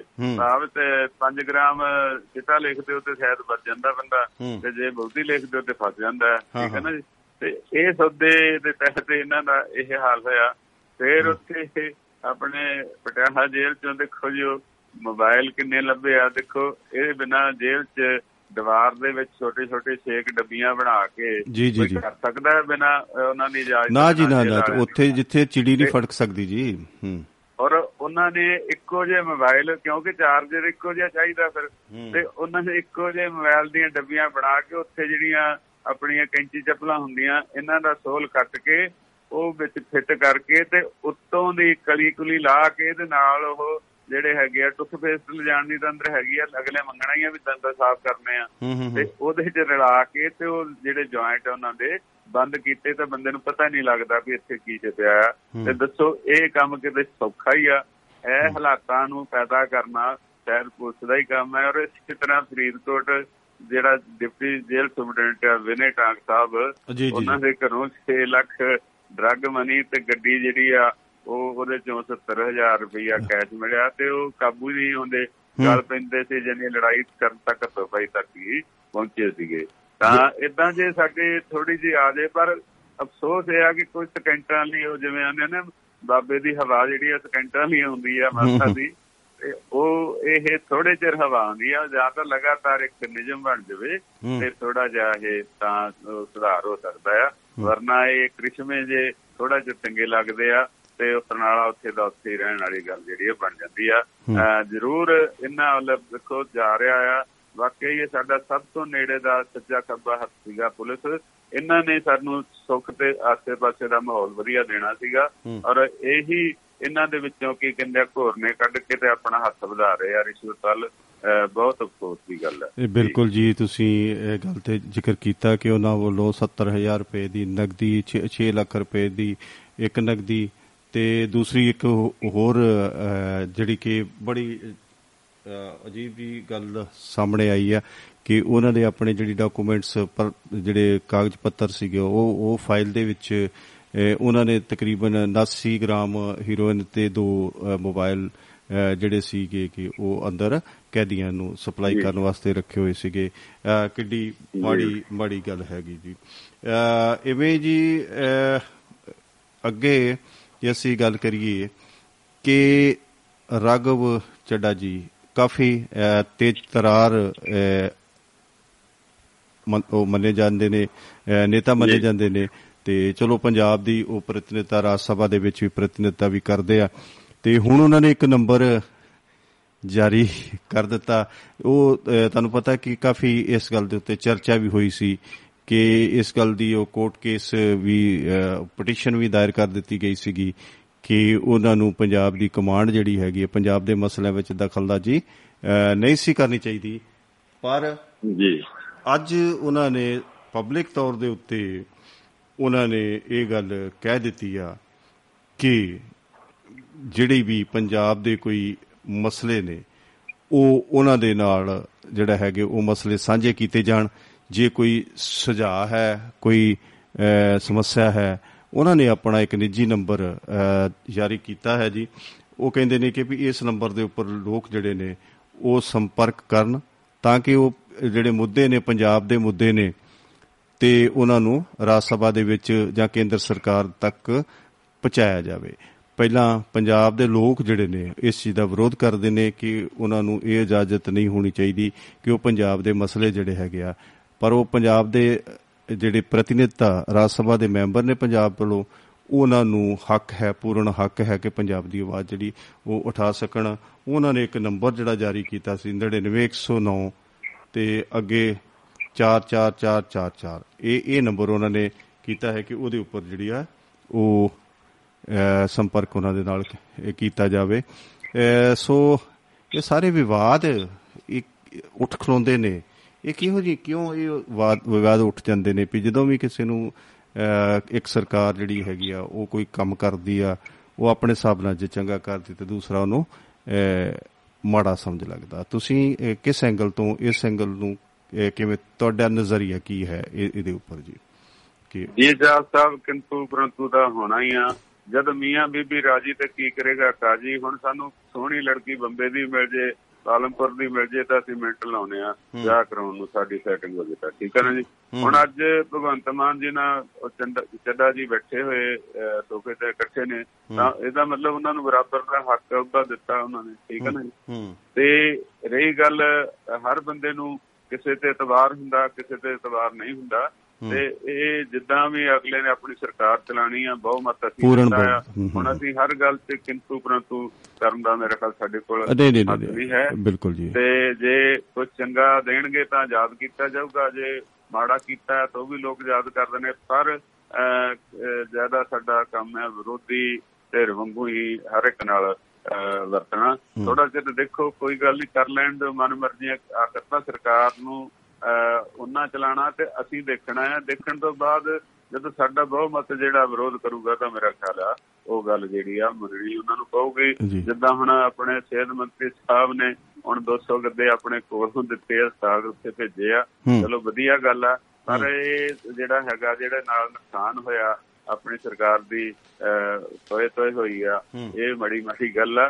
ਤੇ ਬੇਸ਼ੱਕ ਆਫੀਸਰ ਗਲਤ ਵੀ ਹੁਣ ਪਰ ਸਰਕਾਰਾਂ ਜਿਹੜੀਆਂ ਅਫਸਰਾਂ ਨਾਲ ਚੱਲਦੀਆਂ ਆਫੀਸਰ ਵੀ ਹੁਣ ਅੱਕੇ ਹੋਏ ਆ ਕਿ ਸਰਕਾਰ ਤੋਂ ਕੋਈ ਕਿਸੇ ਦਿੱਲੀ ਨੂੰ ਭੱਜ ਰਿਹਾ ਕੋਈ ਕਿਸੇ ਬੰਨੇ ਭੱਜ ਰਿਹਾ ਥੋੜਾ ਜਿਹਾ ਉਹ ਉਹਨਾਂ ਨੂੰ ਮੇਰਾ ਖਿਆਲ ਉਹਨਾਂ ਦੀ ਮਰਜ਼ੀ ਮੁਤਾਬਕ ਵਾਲਾ ਕੰਮ ਜਿਹੜੇ ਦੇਣਾ ਉਹ ਲੰਘ ਗਏ ਆ ਤੇ ਉਹ ਵੀ ਤਕਲੀਫ ਹੈਗੀ ਆ। ਔਰ ਸਰਕਾਰਾਂ ਕੱਲੀਆਂ ਕੁਝ ਨਹੀਂ ਕਰ ਸਕਦੀਆਂ ਨਾਲ ਜਿਹੜੀ ਆ ਅਫਸਰਸ਼ਾਹੀ ਜਿਹੜੀ ਆ ਅਫਸਰਾਂ ਦਾ ਜਿਹੜਾ ਨਾਲ ਚੱਲਣਾ ਆ ਉਹ ਜ਼ਰੂਰੀ ਹੁੰਦਾ ਆ ਤੇ ਉਹ ਥੋੜਾ ਚਿਰ ਹੈਗਾ ਆ ਕੱਚੇ ਕੱਚੇ ਪੱਕੇ ਪੱਕੇ ਜ਼ਿਆਦਾ ਗਲੇ ਗਲੇ ਬੇਰ ਜਿਹੜੇ ਝੜ ਜਾਣਗੇ ਤੇ ਮੈਨੂੰ ਲੱਗਦਾ ਕਿਸੇ ਪਾਸੇ ਲੱਗ ਜਾਣਗੇ। ਬਾਕੀ ਨਰੋਏ ਜਿਹੜੀ ਫਸਲ ਆ ਉਹ ਜ਼ਰੂਰ ਇੱਥੇ ਰਹੂ। ਪੰਜਾਬ ਤੇ ਕਿਉਂ ਕਿੱਦਾਂ ਭੱਜ ਜਾਣਗੇ ਉਹ ਨੌਕਰੀ ਛੱਡ ਕੇ ਨਹੀਂ ਜਾਇਆ ਜਾਣਾ। ਔਰ ਨੇਕ ਕੰਮ ਜਿਹੜਾ ਰਸਤੇ ਤੇ ਆਉਣਾ ਹੀ ਪੈਣਾ ਆ। ਅੱਜ ਸੀਗਾ ਸ਼ਾਇਦ ਇਹ ਜਿਹੜੇ ਆਪਣੇ ਟ੍ਰੇਨ ਭਾਗ ਵਾਲੇ ਗਿਆ ਕ੍ਰਿਸ਼ਨ ਕੁਮਾਰ ਦੇ ਥੱਲੇ ਜਿਹੜਾ ਮਹਿਕਮਾ ਤੇ ਉਹਨਾਂ ਨੇ ਉਹ ਬਾਇਓਮੈਟ੍ਰਿਕ ਹਾਜ਼ਰੀ ਲਈ ਕਹਿਤਾ ਤੇ ਉਹਦੇ ਲਈ ਵੀ ਵਿਰੋਧ ਕੱਲ ਹੋਣ ਡਿਆ ਸੀਗਾ ਚੀਕਾਂ ਪੈਣ ਡੀਆਂ ਸੀਗੀਆਂ।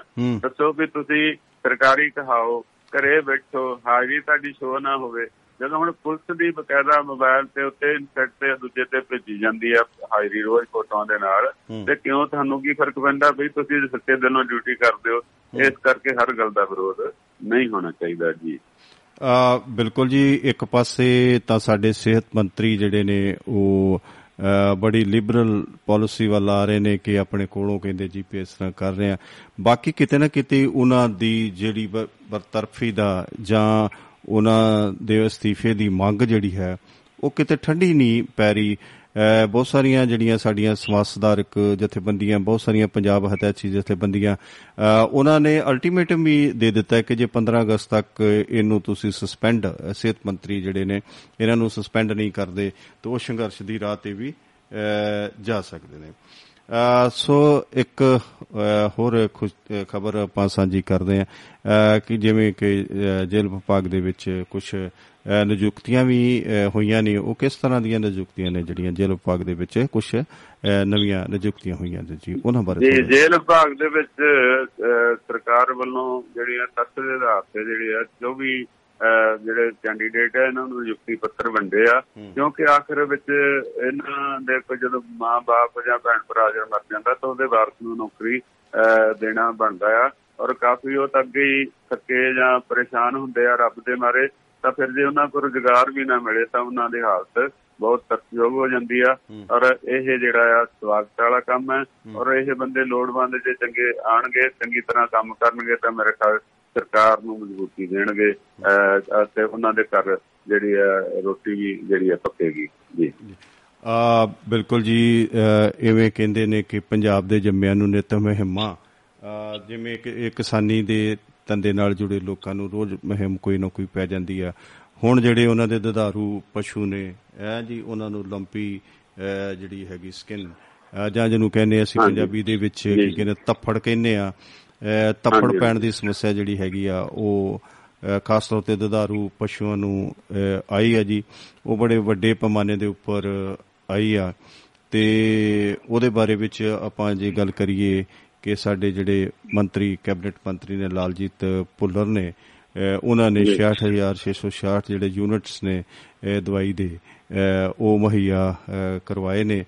ਤੇ ਇਹ ਦੇਖੋ ਗੱਲ ਇਸ ਤਰ੍ਹਾਂ ਦੀ ਹੈਗੀ ਕਿ ਬੜੀ ਦੇਰ ਦੀ ਇਹ ਗੱਲ ਚੱਲ ਰਹੀ ਸੀ। ਸਰਕਾਰ ਇਹ ਉਦੋਂ ਦੀ ਕਿਉਂ ਸੁੱਤੀ ਪਈ ਸੀਗੀ? ਹੁਣ ਜਦੋਂ ਇਹ ਬਿਮਾਰੀ ਨੇ ਇੰਨਾ ਜ਼ੋਰ ਫੜ ਇਹਨਾਂ ਕੋਲ ਸਭ ਕੁਝ ਸੀਗਾ ਜੀ। ਇਹ ਪਹਿਲਾਂ ਬੱਕਰੀਆਂ ਦੇ ਵਿੱਚ ਆਉਂਦੀ ਸੀ ਉਹ ਦਵਾਈ ਵੀ ਇਹਨਾਂ ਦੇ ਕੋਲ ਹੈਗੀ ਆ ਸਭ ਕੁਝ ਇਹਨਾਂ ਦੇ ਕੋਲ ਹੈਗਾ। ਤੇ ਹੁਣ ਕੀ ਕੀ ਇਹਦੇ ਵਾਸਤੇ ਉਪਰਾਲੇ ਜਿਹੜੇ ਹੈਗੇ ਨੇ ਉਹ ਕਰ ਰਹੇ ਨੇ? ਦਵਾਈ ਤੇ ਚਲੋ ਇਹਨਾਂ ਨੇ ਮੰਗਵਾ ਲਈ ਆ।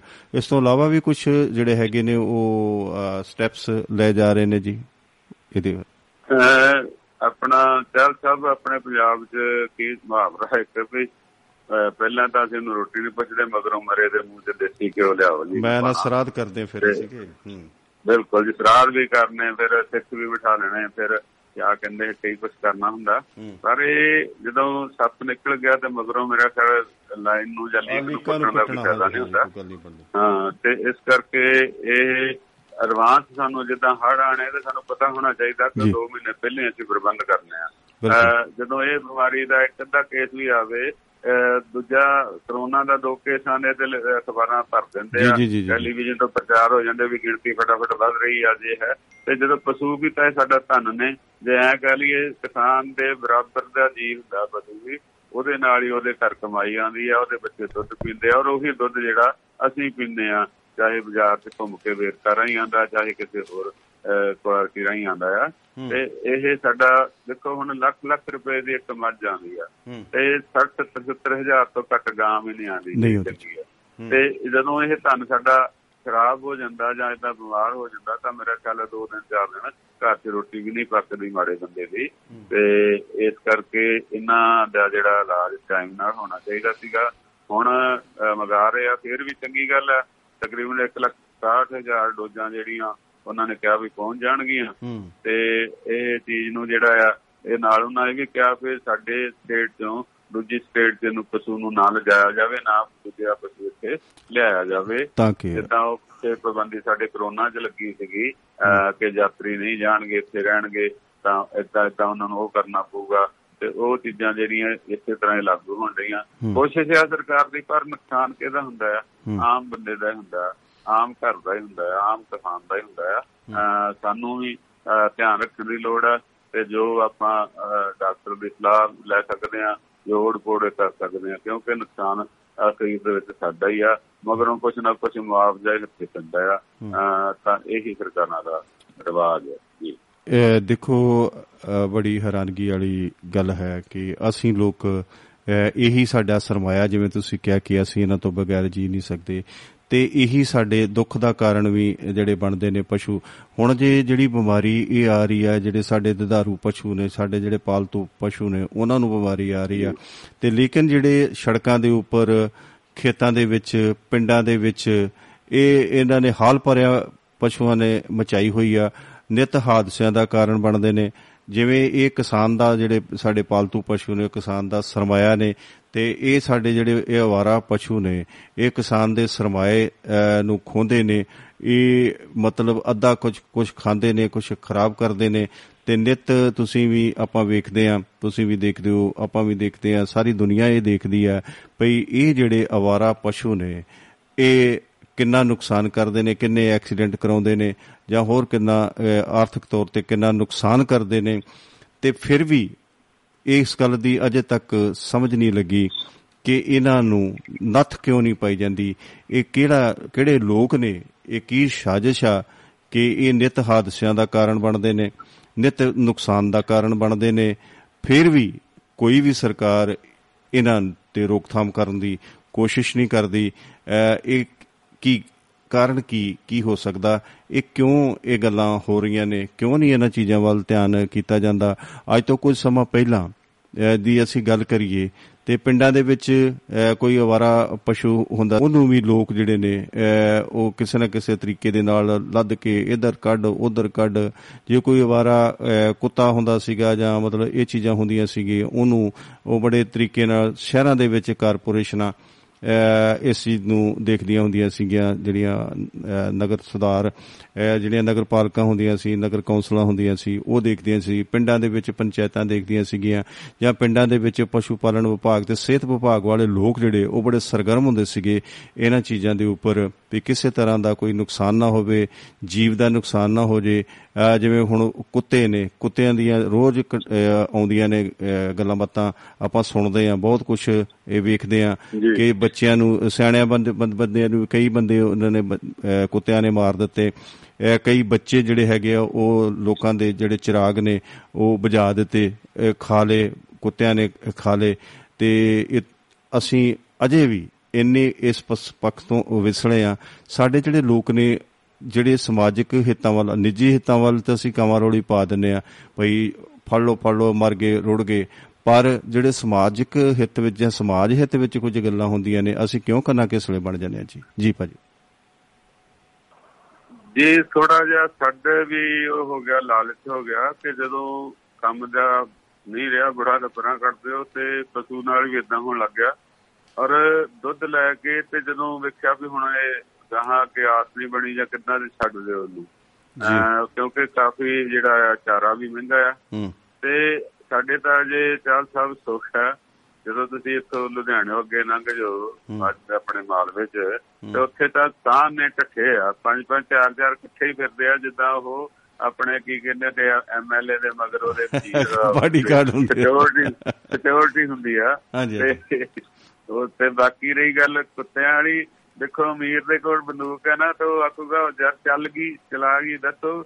ਉਹਦੀ ਤਾਂ ਚੱਲ ਗਈ ਜਿਹੜੇ ਗੋਲੀ ਲੱਗੀ ਉਹਦਾ ਕੀ ਹਾਲ ਹੈ ਤੇ ਇਹ ਜਿਹੜੇ ਇਹਨਾਂ ਨੇ ਕੁੱਤੇ ਰੱਖੇ ਆ ਪਾਲ ਪਾਲ ਕੇ ਮੇਰੇ ਖਿਆਲ ਬੰਦੇ ਨੂੰ ਰੋਟੀ ਨਹੀਂ ਮਿਲਦੀ ਦੋ ਟਾਈਮ ਦੀ ਤੋਂ ਮੀਟ ਲਿਆਉਂਦੇ ਆ ਵਧੀਆ ਖਵਾਉਂਦੇ ਆ ਤੇ ਉਹ ਬੰਦੇ ਬੰਦੇ ਜਿੱਤੇ ਆ ਤੇ ਬੰਦਾ ਹੀ ਢਾਲ ਲੈਂਦੇ ਆ ਤੇ ਉਹ ਦੱਸੋ ਵੀ ਰਾਖੀ ਤਾਂ ਸਾਡੀ ਹੋ ਗਈ ਤੇ ਜਿਹੜਾ ਆਹ ਕਿਸੇ ਦਾ ਜੀ ਮਾਰ ਦਿੱਤਾ ਉਹਦੇ ਬਾਰੇ ਫਿਰ ਡਾਕਟਰਾਂ ਦੇ ਕਿੰਨੇ ਟੀਕੇ ਲੱਗਣੇ ਆ ਤਾਂ ਇਹ ਤੋਂ ਬਾਅਦ ਖਤਰਾ ਹੀ ਰਹਿੰਦਾ ਵੀ ਕਿਤੇ ਹਲਕਾ ਨਾ ਹੋ ਜੇ ਉਹਦੇ ਪਰਿਵਾਰ ਵੀ ਉਹਦੇ ਦੂਰੀ ਰੱਖਦਾ ਜਾਂ ਕਿੱਦਾਂ ਤੇ ਕਿੱਦਾਂ ਦੀਆਂ ਪ੍ਰੋਬਲਮਾਂ ਨੇ ਸੋ ਜੇ ਜਾਨਵਰ ਰੱਖਣੇ ਆ ਤੇ ਪਹਿਲਾਂ ਉਹਨਾਂ ਨੂੰ ਰੱਖਣ ਦਾ ਢੰਗ ਸਿੱਖੋ ਮੈਂ ਇੰਗਲੈਂਡ ਦੇ ਵਿੱਚ ਸੀਗਾ। ਉੱਥੇ ਹਰ ਕੁੱਤੇ ਨੂੰ ਆਪਣਾ ਜਿਹੜਾ ਫੜ ਕੇ ਜਿਹੜੀਆਂ ਲੇਡੀਜ਼ ਆ ਜਾਂ ਕਿੱਦਾਂ ਆ ਉਹਨਾਂ ਨੂੰ ਬਕਾਇਦਾ ਸਵੇਰੇ ਸੈਰ ਕਰਾਉਂਦੇ ਸੀ ਔਰ ਨਾਲ ਇੱਕ ਲਫਾਫਾ ਰੱਖਿਆ ਹੁੰਦਾ ਸੀ ਜਿਹਦੇ ਵਿੱਚ ਕੋਟੀ ਚੱਕ ਕੇ ਤੇ ਹਰ ਪਾਰਕ ਦੇ ਵਿੱਚ ਦੋ ਇੱਕ ਲਾਲ ਰੈੱਡ ਹੈ ਇੱਕ ਦੂਸਰਾ ਹੈ ਗ੍ਰੀਨ।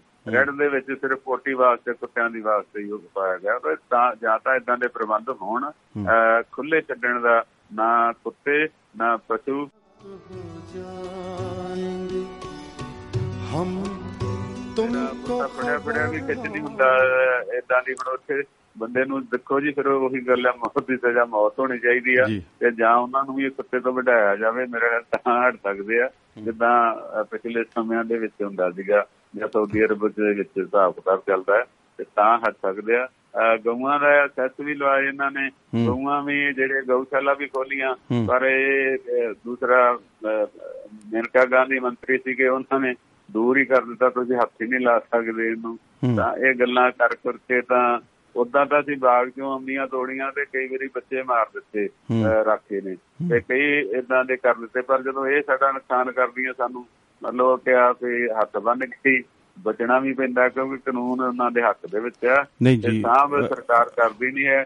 ਸਾਡੇ ਕੋਲ ਸੈਸ ਵੀ ਲਈ ਜਾਂਦੀ ਹੈ दारू ਦੇ ਉੱਤੇ ਵੀ ਸੈਸ ਲਾਇਆ ਇਦਾਂ ਦਾ। ਇਹ ਗਊ ਸੈਸ ਤੇ ਕਈ। ਪਾਸਿਆਂ ਤੋਂ ਲਿਆ ਜਾਂਦਾ ਦੇਖੋ ਜੀ ਭਾਜੀ ਇੱਕ ਗੱਲ ਹੈ ਸ਼ਰਮਾ ਜੀ ਤੁਸੀਂ ਕਾਨੂੰਨ ਦੀ ਗੱਲ ਕੀਤੀ ਆ ਕਾਨੂੰਨ ਇੰਨਾ ਖਤਰਨਾਕ ਨਹੀਂ ਜਿੰਨਾ ਜਨੂਨ ਆ ਜੀ ਇਹਦੇ ਪਿੱਛੇ ਜਿੰਨਾ ਧਾਰਮਿਕ ਜਨੂਨ ਆ ਜੀ ਉਹਦੇ ਤੋਂ ਖਤਰਾ ਹੈਗਾ ਆਪਾਂ ਰੋਜ਼ ਵੇਖਦੇ ਆ ਕਿ ਕਿਤੇ ਉਹਨਾਂ ਨੇ ਉਹ ਜੀ ਕਿਸੇ ਉਹ ਸੰਗਠਨ ਨੇ ਕੀ ਕੀਤਾ ਜੀ ਉਹ ਟਰੱਕ ਰੋਕ ਲਿਆ ਜੀ ਉੱਥੇ ਬੰਦਿਆਂ ਨੂੰ ਕੁੱਟਿਆ ਮਾਰਿਆ ਜਾਂ ਉਹਨਾਂ ਨੂੰ ਲੰਗੜੇ ਲੂਲੇ ਕਰ ਦਿੱਤਾ ਗਿਆ। ਸੋ ਕਾਨੂੰਨ ਦਾ ਖਤਰਾ ਇੰਨਾ ਨਹੀਂ ਆ ਜਿੰਨਾ ਜਿਹੜਾ ਉਹ ਜਨੂਨ ਤੋਂ ਖਤਰਾ ਹੈ। ਜਿਵੇਂ ਤੁਸੀਂ ਪਾਲਤੂ ਕੁੱਤਿਆਂ ਦਾ ਤੁਸੀਂ ਗੱਲ ਕੀਤੀ ਤੇ ਬਿਲਕੁਲ ਠੀਕ ਹੈ ਪਰ ਜਿਹੜੇ ਆ ਇੱਕ ਨਵੀਂ ਇੱਕ ਜੀ ਕਿਸਮ ਦੀ ਨਵੀਂ ਕਿਸਮ ਦੀ ਕੁੱਤੇ ਨੇ ਜਿਹਨੂੰ ਪੈਟ ਬੋਲ ਕੇ ਪਤਾ ਨਹੀਂ ਇਦਾਂ ਉਹ ਕੁਝ ਕਹਿੰਦੇ ਹਾਂ ਜੀ ਭਾਰਾ ਜਿਹਾ। ਜਿਹੜਾ ਉਹਦਾ ਉਹ ਜਦੋਂ ਕਿਤੇ ਉਹ ਖਿੱਚ ਕੇ ਉਹਦੀਆਂ ਵੀ ਬਹੁਤ ਸਾਰੀਆਂ ਨਿਤ ਘਟਨਾਵਾਂ ਵਾਪਰਦੀਆਂ ਨੇ। ਉਹ ਜਦੋਂ ਲੋਕ ਬੇਸ਼ੱਕ ਉਹਨਾਂ ਨੂੰ ਸੈਰ ਵੀ ਕਰਾਉਂਦੇ ਨੇ ਉਹ ਬੰਦੇ ਨੂੰ ਜਦੋਂ ਫੜ ਲੈਂਦੇ ਨੇ। ਵੈਸੇ ਤਾਂ ਕਹਿੰਦੇ ਵੀ ਉਹ ਭੋਲਾ ਕੁੱਤਾ ਹੈ ਉਹ ਵੱਢਦਾ ਨਹੀਂ।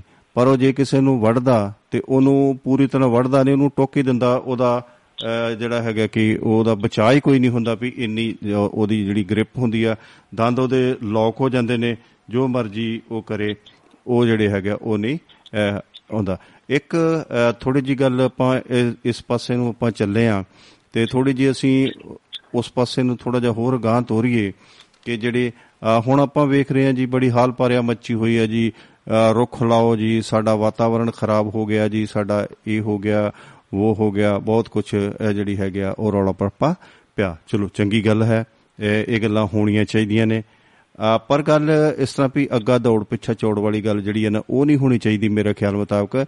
ਮੈਂ ਤੁਹਾਡੇ ਕੋਲ ਸਾਰੀ ਇਸ ਗੱਲ ਦੇ ਉੱਪਰ ਟਿੱਪਣੀ ਵੀ ਜ਼ਰੂਰ ਲਵਾਂਗਾ। ਅਹ, ਸ਼ਾਇਦ ਤੁਹਾਨੂੰ ਯਾਦ ਹੋਵੇ ਵੀ ਅੱਜ ਤੋਂ ਕੁਝ ਸਾਲ ਪਹਿਲਾਂ ਥੋੜਾ ਜਿਹਾ ਆਪਾਂ ਪਿੱਛੇ ਜਾਈਏ ਤੇ ਇੱਕ ਹਰਿਆਵਲ ਲਹਿਰ ਚੱਲੀ ਸੀ ਸਾਰੀਆਂ ਅਖਬਾਰਾਂ ਵਾਲਿਆਂ ਵੀ ਹੋਰ ਜਿਹੜੀਆਂ ਸਮਾਜਿਕ ਜਥੇਬੰਦੀਆਂ ਸੀ ਉਹਨਾਂ ਨੇ ਵੀ ਅਖਬਾਰਾਂ ਵਾਲਿਆਂ ਨੇ ਵੀ ਬੜੇ ਬੜੇ ਆ ਗਿਆ ਜੀ ਉਹ ਇਹ ਫੰਡ ਜੀ ਜੇ ਫੰਡ ਜੀ ਉਹ ਫੰਡ ਜੀ ਇਦਾਂ ਕਰਕੇ ਉਹ ਬੜੇ ਫੰਡ ਵੀ ਇਕੱਠੇ ਹੋਏ ਪਰ ਉਹ ਅੱਜ ਕਿਤੇ ਦਰਖਤ ਨਹੀਂ ਲੱਭਦਾ ਕੋਈ ਕਿਉਂਕਿ ਉਹਨਾਂ ਲੋਕ ਜਾਂ ਤਾਂ ਕਾਗਜ਼ੀ ਪੱਤਰੀ ਲੱਗ ਗਏ ਜਾਂ ਫੋਟੋ ਖਿਚਾ ਕੇ ਤੇ ਲਾਂਵੇ ਹੁਣ। ਹੁਣ ਸੇਮ ਇਸੇ ਤਰੀਕੇ ਨਾਲ ਹੁਣ ਵੀ ਗੱਲ ਅਹ, ਹੋ ਰਹੀ ਆ ਕਿ ਤੜਾ ਤੜ ਰੋਜ਼ ਫੋਟੋਆਂ ਆ ਰਹੀਆਂ ਨੇ ਰੋਜ਼ ਇੰਨੇ ਦਰਖਤ ਲੱਗੇ ਚਲੋ ਸਾਡੀ ਪੰਜਾਬ ਸਰਕਾਰ ਵੀ ਅਹ, ਉਹਦੇ ਵਾਸਤੇ ਬੜੀ ਅਹ, ਸੁਹਿਰਦਤਾ ਦਿਖਾ ਰਹੀ ਆ ਬੜਾ ਅਹ, ਕਿਉਂਕਿ ਵਣ ਮਹਾ ਉਤਸਵ ਮਨਾ ਰਹੀ ਆ ਸਰਕਾਰੀ ਲੈਵਲ ਦੇ ਉੱਪਰ ਇਹ ਸਭ ਸਾਲ ਦੇ ਵਿੱਚ ਉਹ ਕਰ ਰਹੇ ਨੇ। ਪਰ ਬੂਟੇ ਲਾਉਣੇ ਠੀਕ ਹੈ ਤੁਸੀਂ ਅੱਜ ਤੋਂ ਕੁਝ ਸਾਲ ਪਿੱਛੇ ਜਾਈਓ ਕਿ ਬੂ- ਜਿਹੜਾ ਸਾਡਾ ਫਾਰੈਸਟਰੀ ਡਿਪਾਰਟਮੈਂਟ ਸੀ ਉਹ ਕਿੰਨਾ ਤੇਜ਼ ਸੀ ਕਿੰਨਾ ਸਤਰਕ ਸੀ ਉਹ ਬੂਟਾ ਜੇ ਲਾਉਂਦਾ ਸੀ ਜੇ ਕੋਈ ਬੰਦਾ ਉਹਦੇ ਤੋਂ ਦਾਤਣ ਵੀ ਤੋੜ ਲੈਂਦਾ ਸੀਗਾ ਉਹਦੇ ਤੇ ਕੇਸ ਹੁੰਦਾ ਸੀ। ਅੱਜ ਕੀ ਹੈ? ਅੱਜ ਦੇਖੋ ਅ ਬੂਟਾ ਲੱਗਦਾ ਮਗਰੋਂ ਤੇ ਸਾਡੇ ਜਿਹੜੇ ਇਹ ਗੁਜਰਾਂ ਦੇ ਡੰਗਰ ਉਹ ਉਸੇ ਵੇਲੇ ਉਹਨੂੰ ਤੋੜ ਪਾ ਦਿੰਦੇ ਨੇ। ਜਾਂ ਜੇ ਸੜਕਾਂ ਦੇ ਕੰਢੇ ਕੋਈ ਬੂਟਾ ਲੱਗਦਾ ਤੇ ਸਾਡੀ ਜਿਹੜੇ ਕਿਸਾਨ ਲੋਕ ਨੇ ਜਾਂ ਉੱਥੇ ਹੋਰ ਅਹ, ਦੁਕਾਨਾਂ ਵਾਲੇ ਜਾਂ ਲਾਗੇ ਛਾਗੇ ਉਹ ਪੱਤੇ ਅਹ, ਸੁੱਕੇ ਹੁੰਦੇ ਨੇ ਉਹਨਾਂ ਨੂੰ ਆਗੂ ਗੁਲਾ ਕੇ ਸਾਰੇ ਦਰਖਤ ਜਿਹੜੇ ਅਹ, ਸਾੜ ਦਿੱਤੇ ਜਾਂਦੇ ਨੇ। ਅਹ, ਸੋ ਦਰਖਤ ਲਾਉਣਾ ਇੱਕ ਬੜੀ ਅਹ, ਚੰਗੀ ਗੱਲ ਆ। ਇਹ ਮੁਹਿੰਮ ਦੇ ਰੂਪ ਵਿੱਚ ਅਸੀਂ ਮਿਸ਼ਨ ਦੇ ਤੌਰ ਦੇ ਉੱਤੇ ਅਸੀਂ ਗੱਲਾਂ ਕਰਦੇ ਆ ਬਹੁਤ ਚੰਗੀ ਗੱਲ ਹੈ ਪਰ ਮੇਰਾ ਖਿਆਲ ਆ ਕਿ ਜੇ ਦਰਖਤ ਨੂੰ ਲਾਉਣਾ ਇੰਨਾ ਜ਼ਰੂਰੀ ਨਹੀਂ ਆ ਕਿ ਜਿਹੜੀਆਂ ਇਹ ਜਿਹੜੀਆਂ ਇਹੋ ਜਿਹੇ ਲੋਕ ਨੇ ਜਿਹੜੇ ਕਿ ਦਰਖਤਾਂ ਨੂੰ ਅਹ, ਤੋੜ ਦਿੰਦੇ ਨੇ ਭੰਨ ਦਿੰਦੇ ਨੇ ਖਾ ਲੈਂਦੇ ਨੇ ਜਾਂ ਉਹਨਾਂ ਦੀਆਂ ਗੁਜਰਾਂ ਦੀਆਂ ਬੱਕਰੀਆਂ ਜਾਂ ਗੁਜਰਾਂ ਦੀਆਂ ਮੱਝਾਂ ਜਿਹੜੀਆਂ ਨੇ ਉਹਨੂੰ ਬਰਬਾਦ ਕਰਦੀਆਂ ਨੇ। ਇਹ ਕਿਤੇ ਨਾ ਕਿਤੇ ਸਰਕਾਰ ਨੂੰ ਦਰ- ਬੂਟੇ ਲਾਉਣ ਦੀ ਇੰਨੀ ਜਿੰਨੀ ਕੁ ਕਾਲੀ ਹੈ ਜਿੰਨੇ ਕੁ ਫੋਟੋਆਂ ਖਿਚਾਉਣ ਦੀ ਸਾਨੂੰ ਕਾਲੀ ਆ ਕਿਤੇ ਅਸੀਂ ਇੱਧਰ ਵੀ ਅਸੀਂ ਕਾਲੀ ਵਰਤੀਏ ਕਿਤੇ ਇਹ ਵੀ ਫੋਟੋਆਂ ਅਹ, ਦੱਸੀਏ ਕਿ ਇਹ ਸਰਕਾਰ ਨੇ ਜਾਂ ਅਹ, ਸਾਡੀਆਂ ਜਿਹੜੀਆਂ ਅਹ, ਜੋ ਸਮਾਜਿਕ ਜਥੇਬੰਦੀਆਂ ਨੇ ਉਹਨਾਂ ਨੇ ਕੀ ਉਪਰਾਲਾ ਕੀਤਾ ਕਿੰਨੇ ਕੋ ਪੁਲਿਸ ਅਧਿਕਾਰੀਆਂ ਨੂੰ ਕਿੰਨੇ ਕੋ ਵਣ ਵਿਭਾਗ ਵਾਲੇ ਅਹ, ਬ- ਅਧਿਕਾਰੀਆਂ ਨੂੰ ਜਾਂ ਕਿੰਨੀ ਕੁ ਅਸੀਂ ਸਤਰਕਤਾ ਇਹ ਦਿਖਾਈ ਆ। ਇਹ ਇਹਦੇ ਬਾਰੇ ਚ ਤੁਸੀਂ ਕੀ ਕਹਿਣਾ ਚਾਹੋਗੇ? ਵੀ ਕਿਉਂ ਇਹੋ ਜਿਹੀਆਂ ਬੇਨਿਜ਼ਮੀਆਂ ਤੇ ਇਹੋ ਜਿਹੇ ਵਿਖਾਵੇਬਾਜੀ ਹੋ ਰਹੀ ਹੈ ਕਿ ਜੇ ਅਸੀਂ ਦਰਖਤ ਲਾਉਨੇ ਤਾਂ ਉਹਨੂੰ ਅਸੀਂ ਬਚਾਉਂਦੇ ਕਿਉਂ ਨਹੀਂ? ਜੀ ਜੱਜ ਸਾਹਿਬ ਤਕਰੀਬਨ ਸੋਸ਼ਲ ਮੀਡੀਆ ਵਰਤੇ ਇਸੇ ਕੰਮ ਲਈ ਜਾ ਰਿਹਾ ਤੇ ਮੈਂ ਆ ਨੇਕ ਕੰਮ ਕਰ ਦਿੱਤਾ। ਵੀ ਪਤਾ ਨਹੀਂ ਕਿੱਡਾ ਕੰਮ ਕਰਤਾ। ਉਹੀ ਫੋਟੋ ਪਤਾ ਨਹੀਂ ਕਿੰਨਾ ਚਿਰ ਉਹ ਘੁਮਾਉਂਦਾ ਰਹਿੰਦਾ ਬੰਦਾ। ਇਸੇ ਤਰ੍ਹਾਂ ਫੋਟੋ ਦੇ ਵਿੱਚ ਦਿਖਾ ਦਿੰਦੇ ਆ ਵੀ ਆ ਇੰਨੇ ਰੁੱਖ ਲਾਏ ਐ ਕੀਤਾ ਫਲਾਣੇ ਨੇ ਸਨਮਾਨਿਤ ਕੀਤਾ। ਦਰਅਸਲ ਦੇ ਵਿੱਚ ਇਹ ਉਹ ਕਹਿੰਦੇ ਨੇ ਹੋਵੇ ਇੱਕ ਪਰ ਹੋਵੇ ਨੇਕ। ਨੇਕ ਬਿਲਕੁਲ। ਤੁਸੀਂ ਥੋੜੇ ਬੂਟੇ ਜਿਹੜੇ ਆ ਉਹਨਾਂ ਨੂੰ ਲਾਓ ਉਹਨਾਂ ਦੀ ਜ਼ਿੰਮੇਵਾਰੀ ਲਓ। ਮੈਂ ਤਾਂ ਕਹੂੰਗਾ ਸਾਡੇ ਕਿਸੇ ਨਾ ਕਿਸੇ ਸਿਸਟਮ 'ਚ ਚਾਹੇ ਲਾਇਸੈਂਸ ਆ ਜਾਂ ਕੁਝ ਵੀ ਇਹਦੇ ਵਿੱਚ ਹੋਵੇ ਕਿ ਤੁਹਾਡੇ ਜਾਂ ਰਾਸ਼ਨ ਕਾਰਡ ਆ ਵੀ ਤੁਹਾਡੇ ਬੂਟੇ ਕਿੰਨੇ ਆਏ ਖਾਤੇ 'ਚ? ਭਾਵ ਤੁਸੀਂ ਕਿੰਨੇ ਬੂਟਿਆਂ ਦੀ ਜ਼ਿੰਮੇਵਾਰੀ ਲਈ ਆ ਤੇ ਹੂੰ, ਉਹਨਾਂ ਦੇ। ਬਾਰੇ ਵੀ ਗਿਣਤੀ ਮਿੰਤੀ ਕੀਤੀ ਜਾਵੇ ਘਰ ਦੇ ਜੀਆਂ ਵਾਂਗੂ ਉਹਨਾਂ ਦੀ ਗਿਣਤੀ ਦਾ ਵੀ ਧਿਆਨ ਰੱਖਿਆ ਜਾਵੇ ਵੀ ਕਿਹੜਾ ਪੂਰਾ ਹੋ ਗਿਆ ਕਿਹੜਾ ਵੱਢ ਲਿਆ ਤੇ ਕਿੰਨੇ ਉਹਦੇ ਬਾਅਦ ਹੈਗੇ ਆ। ਤੇ ਤਾਂ ਵੀ ਕਰਕੇ ਆ ਪਰ ਸਾਡੇ ਕੋਲ ਬੇਈਮਾਨੀਆਂ ਨੇ। ਮੈਨੂੰ ਯਾਦ ਹੈ ਕਿਸੇ ਮੰਤਰੀ ਨੇ ਆਣਾ ਸੀ ਬਾਗਬਾਨੀ ਨੇ ਤਾਂ ਉਹ ਕਹਿੰਦੇ ਉਹ ਬੰਦੇ ਨੇ ਫਟਾਫਟ ਟਾਹਣੀਆਂ ਲਿਆਂਦੀਆਂ ਅੰਬਾਂ ਦੀਆਂ ਵੱਢਤੀਆਂ ਪਾਣੀ ਪੂਣੀ ਪਾਤਾ ਵੇਖੋ ਜੀ ਬਾਗ ਅੰਬਾਂ ਦਾ ਲਾਤਾ ਜੀ ਥੋੜਾ ਉਦਘਾਟਨ ਕਰਕੇ ਮੰਤਰੀ ਚਲੇ ਗਏ ਤੇ ਸ਼ਾਮ ਨੂੰ ਟਾਹਣੀਆਂ ਗਈਆਂ ਸ਼ਾਮ ਤੇ ਨੂੰ- ਆਪਣਾ ਸ਼ਾਮ ਨੂੰ ਸਾਰੇ ਅੰਬ ਪੱਕ ਗਏ ਕੁਝ ਮਾਝਾ ਬਣ ਕੁਝ ਮਾਝਾ ਬਣ ਗਿਆ ਕੋਈ ਚਾਰ ਪੈ ਗਿਆ ਹੈ ਜੀ? ਬਿਲਕੁਲ ਜੀ ਇਹ ਹਾਲ ਹੈ ਇਹ ਸਾਡਾ ਜਿਹੜਾ ਆ ਵੇਖੋ ਕਿ ਧੱਕੇ ਨਾਲ ਕਿਤਨਾ ਹੋ ਜਾਂਦੇ ਆ। ਹੁਣ ਕੋਈ ਵਾਧੂ ਬੂਟਾ ਰਹਿਣ ਹੀ ਨਹੀਂ ਦਿੱਤਾ। ਸਾਡਾ ਖੇਤੀ ਦਾ ਇਨਕਲਾਬ ਆਇਆ ਇਹਦੇ ਨਾਲ ਬੂਟਿਆਂ ਦਾ ਘਾਣ ਹੋ ਗਿਆ। ਉਦੋਂ ਬਾਅਦ ਆ ਗਿਆ ਕੰਕਰੀਟ ਦਾ ਇਨਕਲਾਬ ਸੜਕਾਂ ਦਾ ਇਨਕਲਾਬ ਬੂਟੇ ਗਏ। ਅਸੀਂ ਬੂਟਾ ਸਾਰੇ ਚਾਹੁੰਦੇ ਆ ਜਿੱਦਾਂ ਨੇਕੀ ਅਸੀਂ ਸਾਰੇ ਚਾਹੁੰਦੇ ਆ ਪਰ ਆਪ ਨਹੀਂ ਕਰਦੇ। ਬੂਟੇ ਦੀ ਛਾਂ ਵੀ ਭਾਲਦੇ ਆ ਬੂਟਾ ਹੋਵੇ ਵੀ ਹਵਾ ਵੀ ਕਹਿੰਦੇ ਤੋਂ ਆਉਂਦੀ ਆ ਪਰ ਅਸੀਂ ਲਾਉਂਦੇ ਨਹੀਂ। ਜੇ ਲਾਇਆ ਵੀ ਆ ਤਾਂ ਉਹਦੀ ਮਰੋੜ ਦਿੱਤਾ ਜਾਂ ਪਸ਼ੂਆਂ ਨੇ ਡੁੰਗ ਲਿਆ ਉਹ ਮੁੜ ਕੇ ਬੂਟਾ ਪਾਣੀ ਵੀ ਮੰਗਦਾ ਸਾਲ ਭਰ ਦੋ ਸਾਲ ਜਦ ਤੱਕ ਜਿਵੇਂ ਬੱਚਾ ਆਪਣੇ ਪੈਰੀ ਨਹੀਂ ਖੜਾ ਹੁੰਦਾ ਸੀ ਨੂੰ ਪਾਲਦੇ ਆ ਤੇ ਤਾਂ ਹੀ ਕਿਤੇ ਜਾ ਕੇ ਬੂਟਾ ਛੱਡਿਆ ਜਾ ਸਕਦਾ। ਹੁਣ ਦੇਖੋ ਮੈਨੂੰ ਤਾਂ ਕਈ ਵਾਰੀ ਹੈਰਾਨੀ ਆਉਂਦੀ ਆ ਵੀ ਅਸੀਂ ਪੰਜਾਬੀ ਤੇ ਰਹਿ ਗਏ ਜ਼ੀਰੋ। ਸਾਡੇ ਨਾਲ ਚੰਗੇ ਚੰਡੀਗੜ੍ਹ ਵਾਲੇ ਵਧੀਆ ਸ਼ਹਿਰ ਸਭ ਤੋਂ ਅਮੀਰ ਸ਼ਹਿਰ ਆ। ਪੇਪਰ ਜਿਹੜਾ ਹਰੇਕ ਚੌਂਕ 'ਚ ਆ ਔਰ ਉਹਨਾਂ ਨੂੰ ਆਕਸੀਜਨ ਵੀ ਵਧੀਆ ਦਾਰੂ ਵੀ ਵਧੀਆ ਸਾਰਾ ਕੰਮ ਸਟੈਂਡਰਡ ਦਾ। ਸਸਤੀ ਤੇ ਵੀ। ਮਾਤੜ ਅਸੀਂ ਰੋਂਦੇ ਫਿਰਦੇ ਆ ਪਿੰਡਾਂ 'ਚ। ਵਧੀਆ ਵੀ ਤੇ ਸਸਤੀ ਵੀ। ਬਿਲਕੁਲ ਬਿਲਕੁਲ ਕੁਆਲਿਟੀ ਦਾ ਵੀ ਨੰਬਰ 1 ਤੇ ਸਸਤੀ ਵੀ ਔਰ ਬਿਲਕੁਲ ਕੰਪਲੇਂਟ ਵੀ ਹੁੰਦੀ ਆ।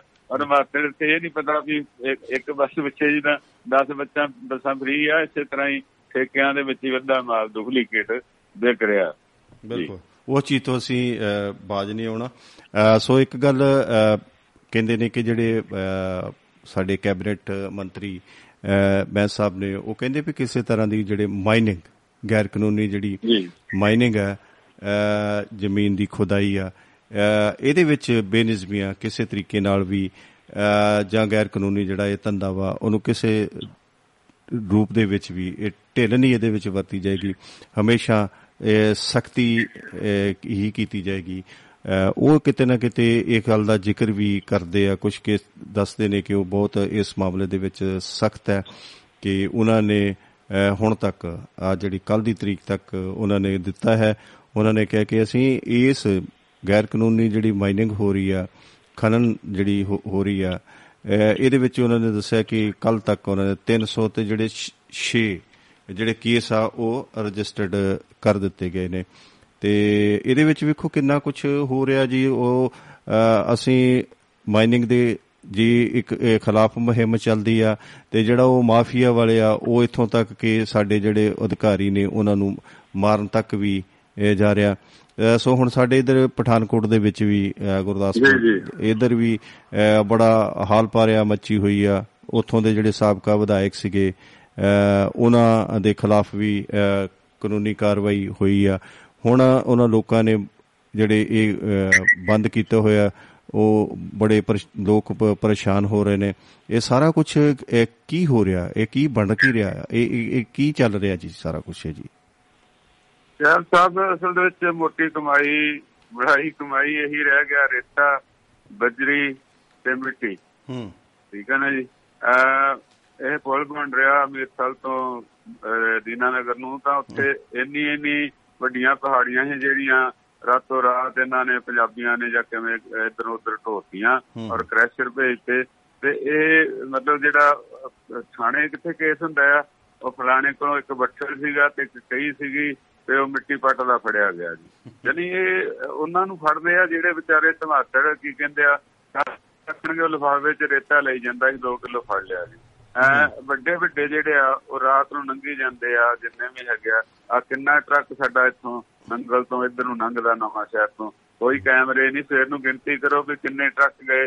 ਅੱਜ ਸਿਸਟਮ ਜਿਹੜਾ ਨਵਾਂ ਆ ਬਾਡੀ ਦੇ ਉੱਤੇ ਫਿੱਟ ਕਰਨ ਵਾਲਾ ਜੱਸੀ ਦੇ ਉੱਤੇ ਉਹ ਕਿਉਂ ਨਹੀਂ ਲਾਉਂਦੇ? ਪਤਾ ਲੱਗੇ ਵੀ ਕਿਹੜਾ ਟਰੱਕ ਕਿੰਨੇ ਗੇੜੇ ਲਾ ਗਿਆ ਕਿੱਥੋਂ ਚੱਲਿਆ ਕਿੱਥੇ ਪਹੁੰਚਿਆ। ਤਾਂ। ਫੇਰ ਕਿਤੇ ਜਾ ਕੇ ਮੰਤਰੀਆਂ ਦੇ ਕੋਲ ਇਹ ਤੂੰ ਰਾਜਾ ਕਹਦਾ ਆ ਜੇ ਤੇਰੇ ਥੱਲੇ ਘੋੜੀ ਨਹੀਂ? ਤੇ ਇਹ ਰਾਜੇ ਨੇ ਜਿਹੜੇ ਮੰਤਰੀ ਨੇ ਤੇ ਘੋੜੀ ਕੀ ਆ?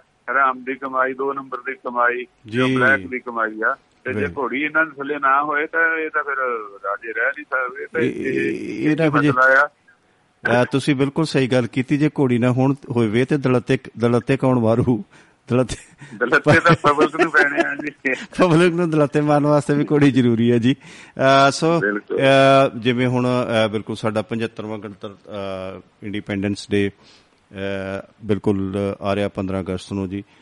ਇਹਦੇ ਵਿੱਚ ਬਹੁਤ ਸਾਰੀਆਂ ਜਿਹੜੀਆਂ ਹੈਗੀਆਂ ਨੇ ਉਹ ਕਈ ਤਰ੍ਹਾਂ ਦੇ ਜਿਹੜੀਆਂ ਸਹੂਲਤਾਂ ਜਾਂ ਕਈ ਤਰ੍ਹਾਂ ਦੇ ਕੁਝ ਜਿਹੜੇ ਹੈਗੇ ਲਿਬਰਲ ਅਸੀਂ ਕਹੀ- ਕਹੀਏ ਕਿ ਬਹੁਤ ਸਾਰੀਆਂ ਜਿਹੜੀਆਂ ਗੱਲਾਂ ਬਾਤਾਂ ਹੋਣੀਆਂ ਨੇ ਇਹ ਕਈ ਸਹੂਲਤਾਂ ਦੇਣੀਆਂ ਨੇ ਕਈ ਰਿਆਇਤਾਂ ਦੇਣੀਆਂ ਨੇ ਬਹੁਤ ਕੁਝ ਚੱਲ ਰਿਹਾ ਤੇ ਸਾਡੇ ਪ੍ਰਧਾਨ ਮੰਤਰੀ ਸਾਹਿਬ ਨੇ ਇਹ ਕਿਹਾ ਜੀ ਵੀ ਇਹਨੂੰ ਜਿਹੜਾ 75ਵਾਂ ਆ ਇਹ ਜਿਹੜਾ ਆਜ਼ਾਦੀ ਅਹ, ਦਾ ਦਿਵਸ ਹੈ ਨੂੰ ਬਿਲਕੁਲ ਅਹ, ਆਪਾਂ ਬੜੇ ਸੁਚੱਜੇ ਢੰਗ ਦੇ ਨਾਲ ਮਨਾਈਏ।